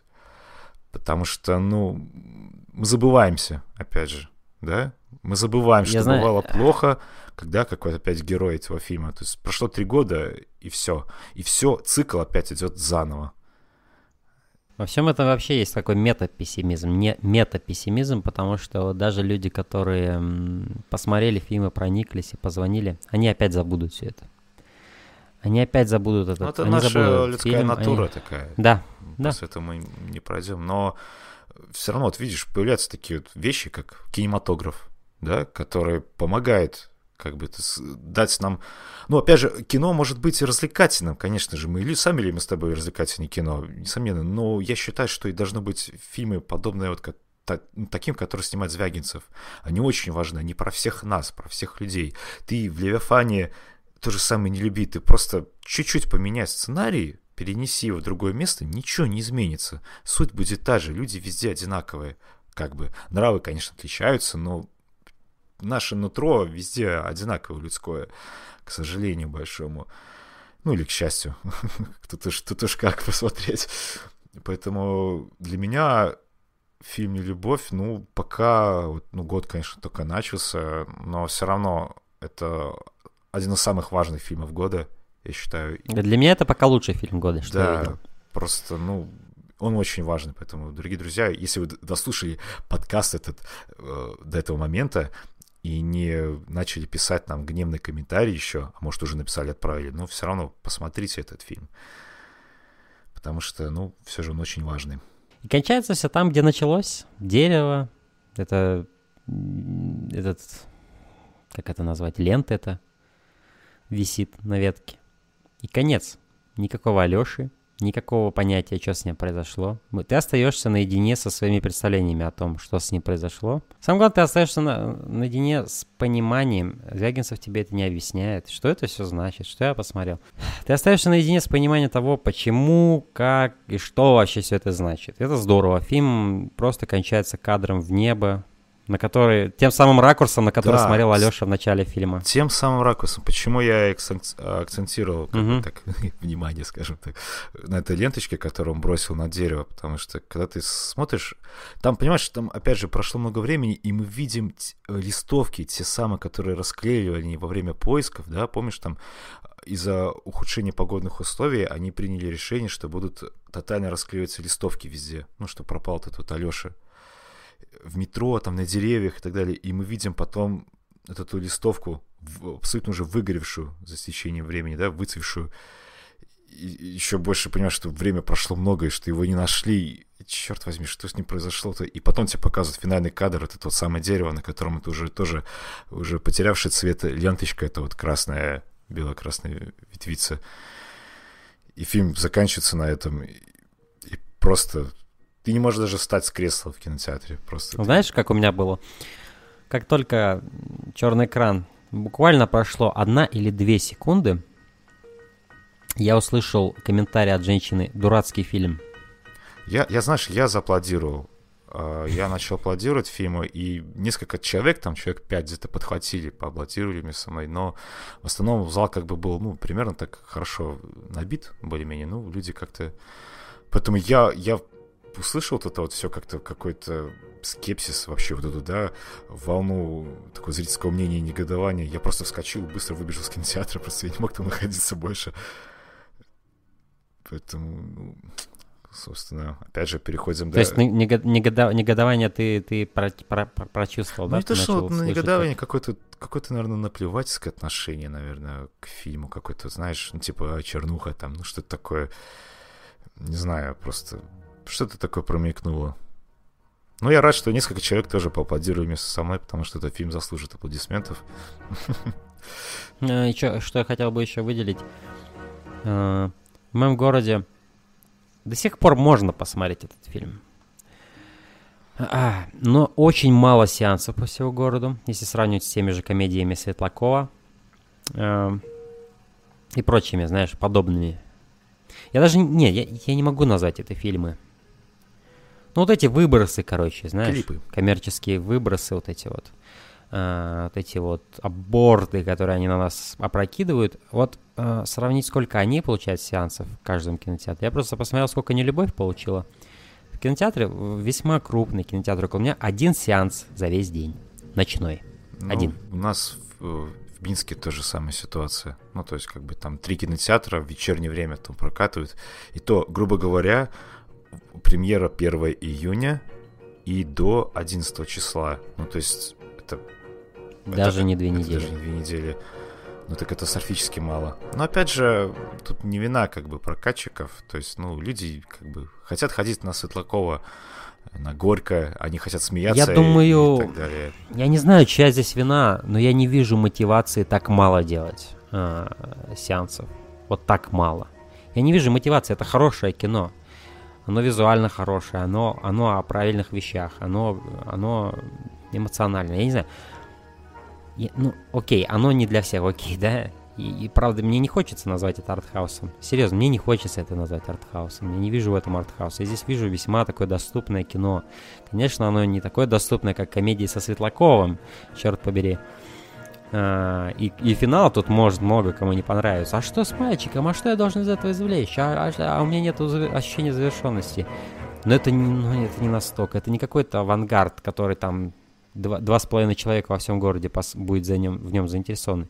Это кино, которое можно было бы прокатывать гораздо шире. Тем, бо- тем более, что на волне победы в Каннах, ну, то есть, э, на минуточку Конечно. фильм взял э, приз жюри. Это, ну, грубо говоря, бронзовая медаль. Что Просто ощущение такое, что фильм никому просто не нужен на родине, вот, где он был снят, э, про людей, про которых он был снят. Он никому не нужен. Так же, как этот Алеша, этот мальчик, который не нужен своим родителям. Также вот этот фильм, он не нужен да, России. Потому что, почему людям. я говорю, что вот в фильме это немножечко тема отражена, потому что если вспомним вот эту последнюю тоже сцену финальную, когда Женя э, смотрит телевизор, опять же, эти события на Украине, когда там прям тебе вот показывают, как, ты, как эта женщина истошно кричит там, что вот как так жить, вот, да, типа вот в этой войне, это же невозможно, страшно. Она просто э, откладывает там мобильник, о котором, опять же, сидела, да, втыкала, как бы уже новень, уже iPhone уже поновее модель, вот, и она просто выходит на балкон, и вот, что самое такое интересное, показательно, да, просто ограждает, ограждает от себя этот негатив, этот специально, и она совершенно не хочет об этом думать. То же самое и зрители, они ну, не хотят, понимаешь? Потому что критика на фильм полилась еще задолго до премьеры. Вот каких-то вот всяких групп ВКонтакте, ну, э, э, киноориентированных, да, которых я подписан, там сразу начали обсуждать, что Звягинцева хорошие победы, ну, э, хорошие, как бы, эти ожидания, да, возможности на победу, вообще взять главный приз, потому что на минуточку он собрал очень лестные отзывы от критиков. И, по сути, финальные э, подытоживания баллы, да, он собрал максимальное количество, ну, не максимальное, а высокое да, да, количество да. баллов, да. по-моему, выше да. там. Коэффициент у него был самый высокий на победу. И все стали, опять же, его клеймить задолго до выхода фильма вообще в прокат. То есть фильмы уже не видели, но уже как бы ограничивают, ограждают себя. А то, они уже понимают, а что как бы кино, опять же, типа чернуха, да, это вот все, бла-бла-бла идиотские эти всякие мнения, высказывания. это, ну, это как бы, не знаю, просто нежелание смотреть себя стороны как-то, видимо, э, самокритику какой-то. Да, да. Знаешь, я смотрел его диалог с Познером, я даже не досмотрел, мне было противно уже, просто. Вот сидит, вообще, во-первых, Звягинцев очень скромный человек. Вот если посмотреть его интервью. Очень вежливый, скромный человек. Вот он сидит у Познера. А Познер начинает на него конкретно наезжать прям. Как, вот я, говорит, приехал в эту Россию, я не сын России, но, говорит, но я приехал в Россию, и я никогда не могу, я не могу, говорит, представить, чтобы я говорил о ней такие вещи, какие говорите о ней вы. Как вот вы вообще можете говорить? Ну, чуть ли он ему и говорит, как вы можете говорить плохо о России? Ну как, блин, о ней не говорить плохо сейчас, в наше время? Время олигархов, бандитов, время, когда власть задав... задавит маленького человека, да. несмотря на что. Знаешь, Стас, просто вспомнить хотя бы классическую русскую литературу, что ли, там не проскакивали подобные волны критики, да? Ну, всегда у патриотов, настоящих патриотов, болит душа за родину, и они говорят об этом, выражая в своем творчестве. Потому что, ну, э, я не могу назвать себя патриотом. Хотя допустим, люблю свою родину, я не могу назвать себя патриотом, потому что сейчас патриот это какое-то странное слово стало. Люди, которые называют себя патриотом, они прямо майку на себе рвут, короче, типа, все, вот мы самое лучшее, у нас все хорошо. Это очень остальные... ложное мышление, это ложный вот оптимизм, именно. который в нас вселяют все эти люди. Ложный оптимизм, ложные ложное вот провозглашение каких-то вот это вот выражение даже вот это вот мне оно ужасно противно э, как даже не русская душа вот знаешь как типа вот такая русская особенность, русская традиция, да, а, то есть бухать, вот это вот, давайте смеяться, давайте вот будем бухать все, это же ведь русский человек, ну, вот понимаешь, и когда вот кто-то начинает откровенно критиковать, не провозглашать наши вот, да, недостатки, а критиковать да. их в критическом свете, показать уродливое лицо России, уродливое лицо русского человека. Ведь у всех есть темная сторона. Как только ты ее подсветишь, Сразу у многих людей начинается бугурт, сразу многие начинают быть недовольными. А, а почему это вот финансирует этот фильм? А? И вот этот фильм даже, не любовь, он уже не финансировался государством. Да, просто потому что они не просили деньги государства. Они там не просили. Перед началом фильма ты там сколько там этих э, лого э, всех этих компаний, всяких зарубежных. У нас даже в кинотеатре начали люди сомневаться, это точно фильм Звягин? Это точно фильм русского режиссера? Ну, потому Почему что... здесь Columbia а, откуда... Pictures и да, так далее? потому что, ну, Роднянский так говорил, продюсер угу. фильма, что... Да. Меня спрашивают, почему нам в этот раз государство не дало денег? Да потому что мы не просили у него, потому что опыт с Левиафаном показал, что как бы государство, ну, да, людям... Такие фильмы не нужны там, буквально. Такие фильмы не нужны. То есть им нужны, где все... Ну, просто банальный пример, черт возьми. Ну, вот у нас юмор, в принципе, вообще, да, построен, ну, тоже на выпивке. Сколько этих всяких э, каких юмористов, да, классических, они все, многие шутки там завязаны с водкой, да. да? Фильм «Горько», как да. выстрелил, да, собрал огромную кассу, ну, для наших широт, конечно же, и, и, ну, там люди все, на протяжении всего фильма бухают, они все пьяные, ну, это забавно, это смешно. Но когда то же самое и как бы с критикой, по-серьезному давайте поговорим, да, да? нам такого да. не надо. Но самая главная претензия, что была к Левиафану тому же самому, что почему он, типа, ничего вот не сделал, да, вот он не взялся. Mm-hmm. Там был момент, когда он пошел, типа, в дом за ружьем, этот вот Николай, да, он, mm-hmm.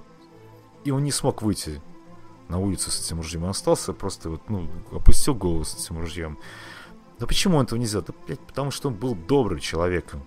Вот этот американский прототип, который, да, вот реальный личность там Хаузер, как там его было звали, uh-huh.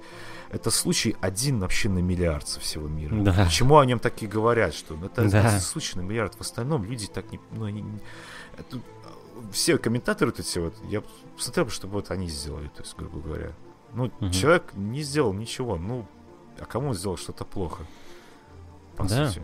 Он пытался биться с этой системой, очередные эти апелляции, суды, позвал своего друга, там, товарища по, по военной службе, хорошего адвоката, как-то пытаться выкрутиться, но он пытался действовать как раз-таки по закону, да, угу.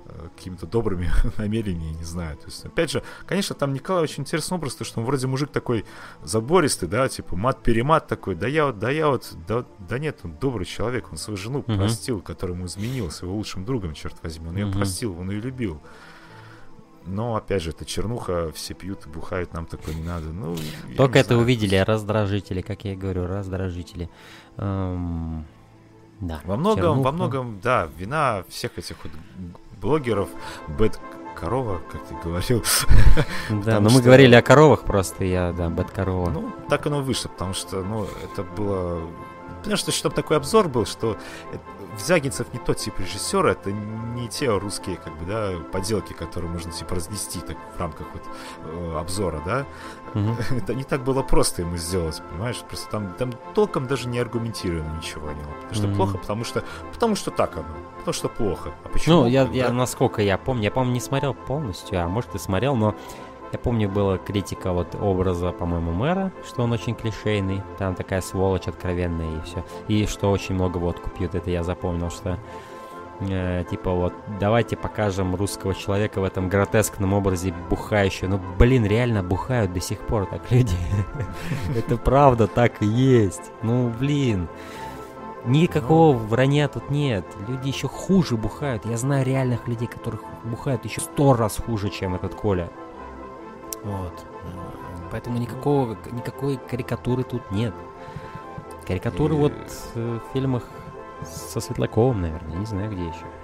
Ну, Конечно, карикатура. Не, Я на человека это весело, типа, давайте все, это шутки там и прочее. Ну, как бы, не, не знаю, возможно, возможно, меня сейчас возненавидит за то, что я сейчас скажу, угу. но, возможно, причина в чрезмерном самолюбии русского человека.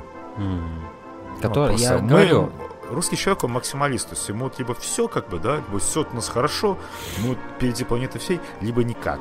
Mm-hmm. Если что-то вот, чуть-чуть, чуть-чуть там в сторону посмотрим, поговорим, как я говорил, по-серьезному, то начинают вопросы, типа, вот, как так? Да нам такое кино не нужно, да это все чернуха, идите к черту. И, опять же, ну, вот не любовь в данном случае выступает с гораздо более интересной стороны. Она не так грубо, скажем так, да, прям в лицо тебе говорит эту вот критику такую, она, она показывает, она как, знаешь, ты, ну, ты наблюдаешь со стороны все время, да, за жизнью этих вот персонажей. Да, в принципе, в любом так фильме Звягинцев. Но вот тут так уже явно прям на контрасте с Левиафаном, если судить. Ты смотришь за ними со стороны, и ты понимаешь, что... Ну, лично у меня такие ощущения были, что... Ну, это реальная жизнь. Но вот такое могло произойти. И такое, наверное, происходит и не раз, и не два не знаю, талант Звягинцева и вообще Олега Онегина, как сценариста, вот, которые были, что вот они показывают эти диалоги, которые все критикуют, тоже за то, что они такие, типа, ну, там с матом и прочее, с матерком, короче, э, приближенные, бытовые, неинтересные, не киношные, не поэтичные. Да вот под, как раз таки потому, что человек говорит с вами серьезно о вашей жизни, о всех нас самих. Ну, знаю, поэтому очень странно, очень жаль, что его так воспринимают наши именно люди, мне кажется. Ну, наоборот, как-то должна быть... Ну, не гордость, конечно же, как бы, ну, какое-то почитание все-таки. Что человек говорит о проблемах. Ну, как-то, наверное, вместе мы их решим. Но все ждут, наверное, что государство само как-то решит их, да? Угу. Но проблема, там... во вс... проблема в его фильмах во многом, она в самих людях внутри, да? Вот не любовь она сто процентов сто процентов это и показывает, что проблема в этих вот двоих. Они сменили семьи, они сменили свои жизни, они, допустим, забыли про того Алешу, бедного несчастного, но все происходит то же самое. И не дай бог, чтобы с тем ребенком, которого-то он даже, помнишь, да, как он жестко просто так кинул на надоевшую игрушку, что с ним произойдет то же самое. Не дай бог, конечно. Но все возможно. Поэтому... Видишь, как да. мы с тобой поговорили тему, да. потому что фильм ну, дает я, пласт я... для общения такого. Поэтому пласт очень тема. широкий охватывается, несмотря на то, что кое-какие темы вскользь проскакивают, но они настолько а, богаты и глубоко выражены визуально, да. что можно о них говорить очень и очень много. Поэтому я и знал, что у нас получится увесистый подкаст с тобой. Я тебя хочу поблагодарить, Александр, что был здесь со мной сегодня. С тобой было очень увлекательно обсуждать я... фильм «Нелюбовь». Да, я был очень рад обсуждать с тобой этот фильм, потому что э, у нас с тобой сошлись мнения. Спора не получилось, к сожалению, mm. к счастью, но все равно. Спор вот. будет, знаешь, спор будет в комментариях. В комментариях, в комментариях. Да. Вот там мы оторвемся как следует, да. Ну да. Да, спасибо, а... что позвал. Было очень приятно пообщаться, да. Было очень здорово. И спасибо, друзья, что слушали. Пишите свои эмоции о фильмах, о, о фильме «Нелюбовь», о, о других фильмах Звягинцева, если вы их смотрели. Что вы думаете о всех тех огром... о, о том огромном количестве тем, что мы сегодня затронули. А, Джек слушает и просто кусает локти, что не посмотрел «Нелюбовь». Наверное, он, он бы хотел тоже, возможно, поучаствовать да. в, этой, в, в этой дискуссии. Егор, а, привет! Да, если ты дослушал, Егор, это двухчасовой подкаст. А, но, да, это был RJ слэш подкаст выпуск 3. И я с вами прощаюсь. Смотрите хорошее кино и не гнобите, не гнобите талантливых людей, которые растут э, там, где растете вы, то бишь СНГ. Будьте как-то, не знаю, разборчивы в кино и добрее. Будьте людьми. Да. Не пишите те, те страшные вещи, которые я читал в YouTube под интервью со Звягинцем. Действительно, порой я, серьезно, я поражаюсь, насколько злыми могут быть люди и то, что они говорят. Это не будьте злыми, дорогие друзья, и любите хорошее кино. Всем пока.